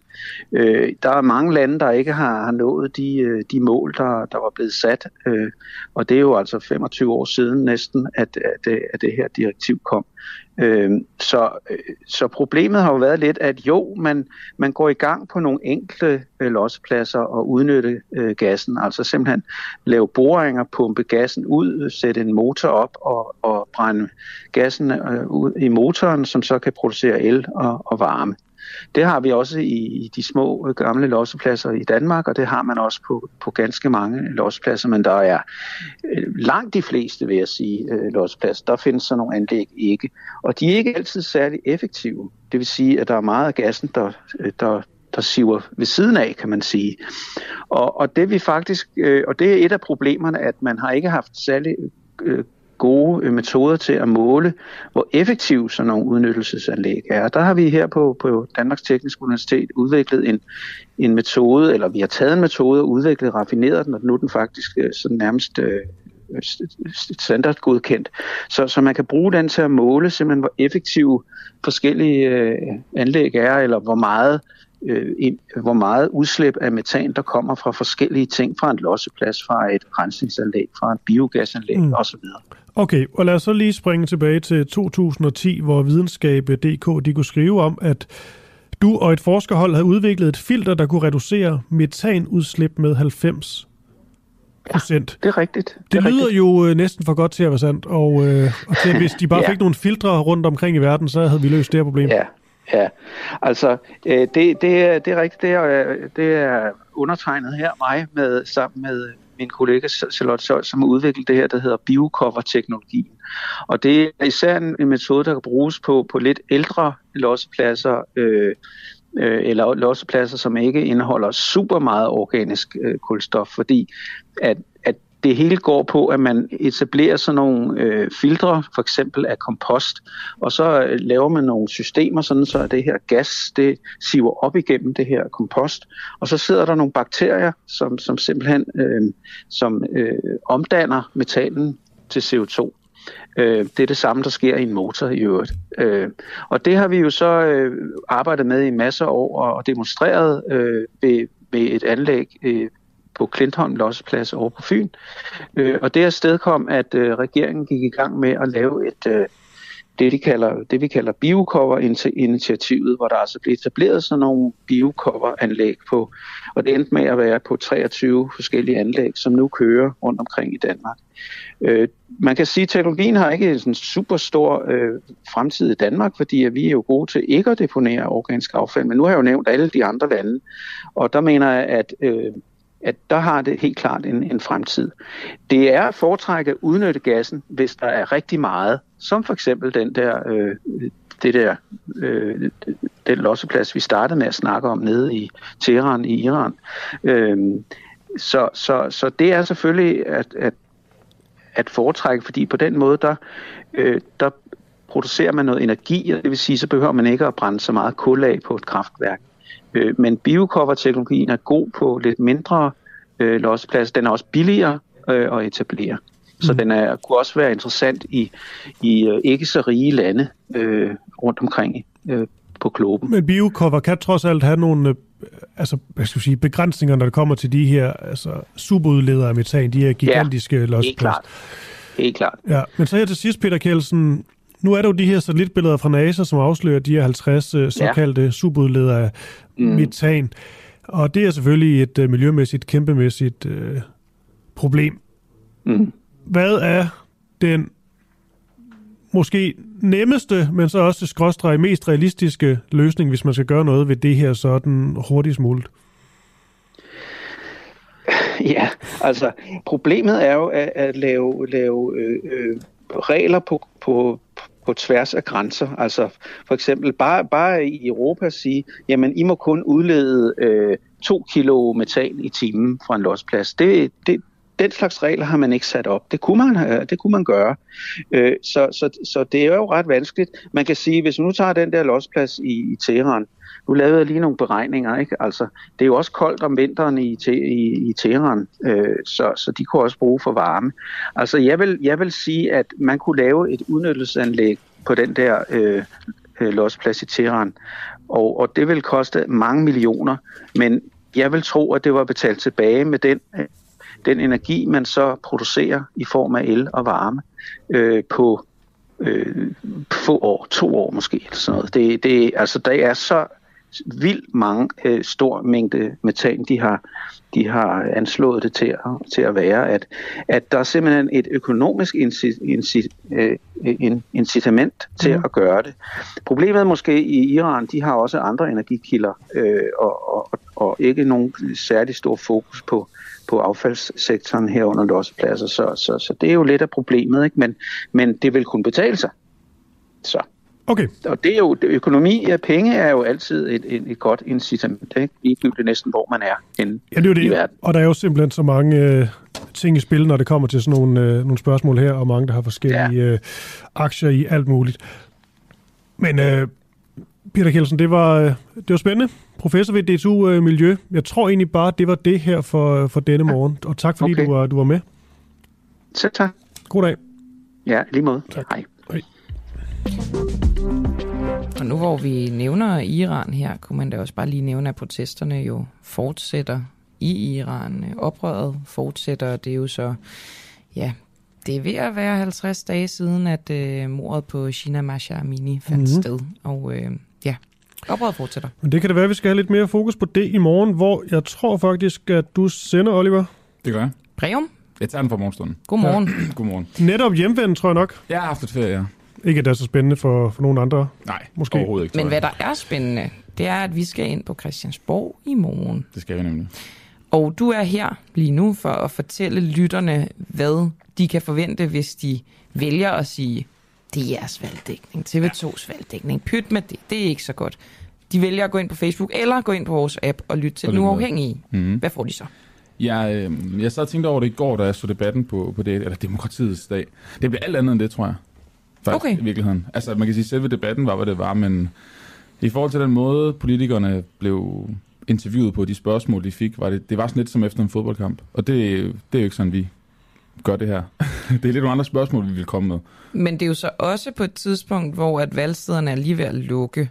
Ja. Så vi skal vel, altså på den måde bliver det vel givet anderledes, at vi ikke skal forholde dem til alt det, de har lovet. Eller det skal vi måske i virkeligheden. Altså lave en opgørelse over, hvad de har lovet, og så prøve at forholde dem til det, eller hvad, hvad tænker du? Jeg tænker, at det her kommer til at være de spørgsmål, som vi endnu ikke har fået svar på. Okay. Øhm, vi har blandt andet fået lavet nogle, nogle t-shirts, nogle af dem på, hvor vi gerne vil have svar på nogle ting, som politikerne ikke vil svare på. Det, det minder jo virkelig lidt om den øh, aften, vi sendte ind fra Christiansborg, hvor vi dækkede EU-forsvarsforbeholdsvalg. Mm. Og det er ikke fordi, vi har fået svar på ret mange af de spørgsmål fra dengang øh, til nu. Så dem tager vi med ind igen, og så tror jeg, vi giver det et skud mere, fordi øh, folk ved jo godt, hvad de får, som du selv siger. Og man kan sige, der havde vi jo... Øhm, der havde vi jo reportere sendt, øh, sendt ud i marken, som, Mhm. mm-hmm. øh, som væltede rundt. Blandt andet taler Clara Vind jo med, øh, med Magnus Heunicke, som fortæller om sine øh, DJ-præferencer. Fantastisk. Ja, men det synes jeg altså ikke er helt repræsentativt, fordi der var masser af sådan seriøse og skarpe spørgsmål, som også altså, blev stillet Jo, af jo. reporterne. Men det var, det var også et dejligt øjeblik, det der. Og det nogle gange det. skal man jo også gøre noget andet for lige at få lov til at komme ind og lige sige hej. Så kan det være, at man skal starte ud med at spørge lidt, hvordan Britney, Whitney. Ja, ja hvad, Hvad var det? Michael? Michael? Ma- Michael, Britney, Whitney? Ja, det Ej, han, ikke, han ville ikke sige Michael Jackson. Nå, det, er, Britney, det er også lige meget. Jeg kan heller ikke huske den sidste. Men pointen er jo ligesom, at vi har folk, der, der, der, øh, der løber rundt derinde, ja. som vi så også vil, vil tale med. Og det er så meningen, at de måske skal gå med nogle sådan, konkrete spørgsmål til politikerne, som de andre ikke stiller. Ja, det er i hvert fald tanken. Prøv at, prøv at komme med noget, som de måske heller ikke helt havde regnet med, og så må vi, så må vi se. Jeg husker også, uh, Asger Juhl jo havde faktisk et interview lidt ved et uheld med en pressechef, og det gav jo faktisk et billede af, hvad det er, vi Mm. nogle gange kæmper med i forhold til at få politikerne i tale. Det synes jeg også var fint at få det på plads. Så jeg tror bare, at vores mikrofoner er åbne. I to kommer til at være værter det meste af aftenen. Vi kommer til at sende i nogle mange timer, så I får nok sikkert en pause på et tidspunkt. Ja. Så skal vi ellers bare sende bolden rundt, og det er jo en altså, så fed dag, fordi at alle er der.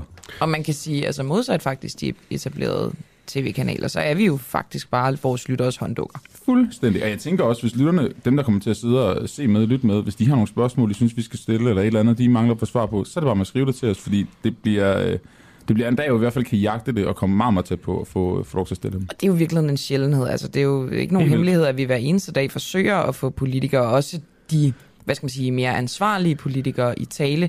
Det kan godt være vanskeligt for os. Det er der sikkert mange grunde til. Vi er ikke så stor en kanal, og vi er måske også lidt meget kritiske og lidt- dermed irriterende. Øhm, men her har vi jo faktisk mere eller mindre fri adgang til ret mange af magthaverne. Og man så kan det er en sige- oplagt mulighed. Jeg forventer ikke, at vi kommer ind og får alle øh, ministerne i tale fra regeringen, eller, eller Jacob Ellemann eller Pape. Jeg forventer det ikke. Jeg håber på det, men det kan være, også være, at den aften bare bliver et tegn på, hvor svært det er for os. Øh, Og der er også noget sjovt i at høre øh, noget mislykkes, hvis øh, ellers det, man gerne vil have igennem, Og så skal nok. vi jo også have det sjovt, tænker Vi skal jeg. have vi det skal så også lige grineren. finde ud af, hvem der er fuldest og så videre. Vi skal nemlig have det øh, rigtig sjovt. Kom ja, vi skal da også selv, øh, selv drikke en masse alkohol, tænker jeg. Skal vi det? Må vi det? Må Ja, vi ja, det? det må I gerne. Altså, forsvarsopholdet, det gik jo meget godt alligevel. Men jeg vil faktisk sige, det er også fordi, jeg faktisk godt kan lide, det er jo ikke fordi det der med at være, altså, at, at drikke, mens man, man sender det ikke, fordi det er, en, det er en vigtighed i sig selv. Men pointen var bare, at Skal jeg føler også, Over, hvis man står med champagne, så kan det være, at de gerne vil snakke med os. det er rigtigt. Men jeg føler bare lidt, at det er, øhm, at, jeg- altså vi er jo ikke en kanal, synes jeg, nu er det helt personligt det her, hvor man ligesom, så hører man kun den uafhængige dækning af hele valget. Jeg føler også lidt, at vi er sådan en, man kan køre sådan halvt i baggrunden, og så når og TV2 måske bliver lidt for kedelige, lidt for prognosagtige, så kommer lige over på os og ser, hvad, Siger hvad du, at vi er en split-screen-kanal, Christoffer? Second screen. Fuldstændig. Second Ja, screen? Åh det- oh, nej. Nå, nå, nu skal er ikke, ikke for at reklamere for andre medier, men jeg har før sådan nyt øh, ekstrabladet, der til også et eller andet valgdækning, det var nok kommunalvalg, mm. havde sådan total, jeg ved ikke, om de gør det igen i år, men de havde sådan total kaosdækning. Og en gang imellem var det bare befriende, bare lige gå derover og så se, okay, nu vælter den her journalist rundt, og, og Brian Weikart er faret vildt et andet sted. Det kan bare et eller andet, også det er en helt anden energi, ikke? Jo, og det er nok den energi, ikke vi prøver at imitere, men vi har jo lidt den samme energi. Noget kaos, noget øh, skarphed, noget kritisk og noget uforudsigelighed. Det skal være noget alt andet, end det TV2 og DR gør i hvert fald. Ja, for det gør de jo så godt i forvejen. Det gør det så... super godt, og, og det, det skal vi bare lade dem om. Og så også nogle exit polls, ikke? Jeg tænker, Dem kan jeg godt lide. Jeg tænker, jeg kommer til at sidde og fodre jer Ej, hvor godt. med alt det data, der kommer ind i løbet af valgaften, for det bliver også ekstremt spændende. Og hvem, hvor kommer mandaterne der? Kan vi allerede først Ja. på aftenen sige, hvem kommer ikke ind fra hvilke partier? Og sådan, det bliver, det bliver Hvem stemmer I to på?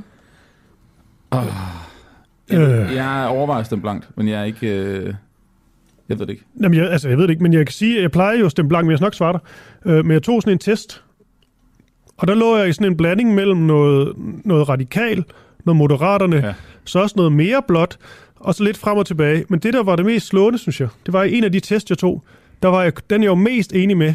Jeg tror, det var 47 procent enig.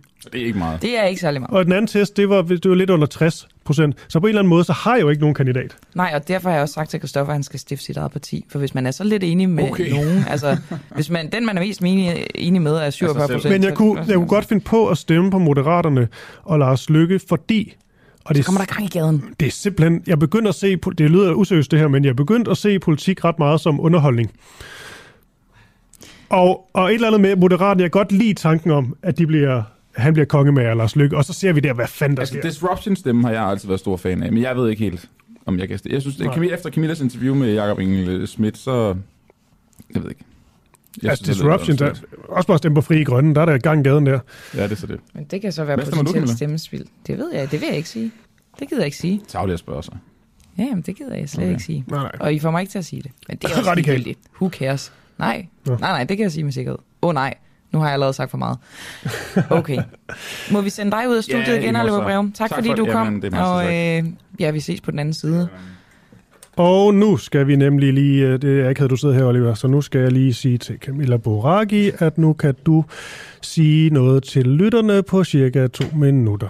Det kommer ikke til at vare to minutter. Nå. Det er bare mig, der skal sige farvel og tak. For det her var min sidste morgenudsendelse her på Den Uafhængige, hvor jeg har fornøjelsen af at sende radio til jer, sammen med jer, siden januar. Og sammen med dig, Kristoffer, og sammen med alle mulige andre. Og selvfølgelig lavet af verdens bedste kollegaer. Og det har bare været pissehamrende sjovt. Og lærerigt. Og hårdt. Og alt muligt andet. Så jeg vil egentlig bare sige tak og farvel. Det Ja. varede ikke to minutter. Er du blevet en bedre journalist af det? Det synes jeg bestemt. Det synes jeg helt bestemt. Det har været den stejleste læringskurve, jeg nogensinde har prøvet. Ja. Så Ja. på alle mulige måder øh, taknemmelig for den mulighed. Ja, som vi også så med Asger Jul, vi prøver jo ikke at gøre det sådan så følelsesladet her på den uhæng. Det er ligesom, det er også lidt en, det er jo ikke fordi, at næsten for gammel til at blive kaldt for et talent, men det er jo lidt en talentfabrik på den måde, at, at man også, så skal man ligesom videre i, i systemet, måske prøve noget, noget nyt af, så har man ligesom en, ja netop øh, stejl læringskurs. Men modsat Asger Jul, så ved jeg ikke, hvad jeg skal. Altså, jeg har jo et andet job, som nogen vil vide. Ja. Jeg laver noget tv, men, men ellers så ved jeg simpelthen ikke, hvad jeg skal. Nej. Så det er jo spændende. Men du er et stort talent, Camilla. Du er Tak skide dygtig. have. Det er du også. Det har været fornøjelse at sende med dig. Det har faktisk været tak. skide sjovt, og når vi har været gode, har vi været rigtig gode. Og når vi har været dårlige, så har vi haft et øh, højt på niveau. Ja, eller bare ikke taget det hele så, så gravervål. For har det er jo været- bare et arbejde, og øh, vi har det alle sammen sjovt, ikke? Jo. Så tak for det. Nu, jeg føler, at jeg sidder sådan som sådan en tv-vært og kigger ind i kameraet. Ja. Nå, tak alle sammen for pokker. Det har været en fornøjelse at sende for jer. Sæt den der jingle på, så jeg kan skynde mig at komme ud af det her. Der ligner jeg jo faktisk Asger Jul. Jeg er ikke så god til Nej, nej. sådan noget. Føle, føle noget. Du er bedre end ham til, til det, vil jeg sige. Ja, okay. Nå, men nu kan vi også sige tak til nogle andre. Vi skal sige tak til Oliver Nobbenau og øh, Christoffer Poulsen ude i regien. Christian og Henriksen. Det er rigtigt. Så er også. Peter Svarts. Ja, han har sat programmet sammen. Og i morgen der sidder som sagt Oliver Breum her i vores stole. Og glæd jer til os på borgen.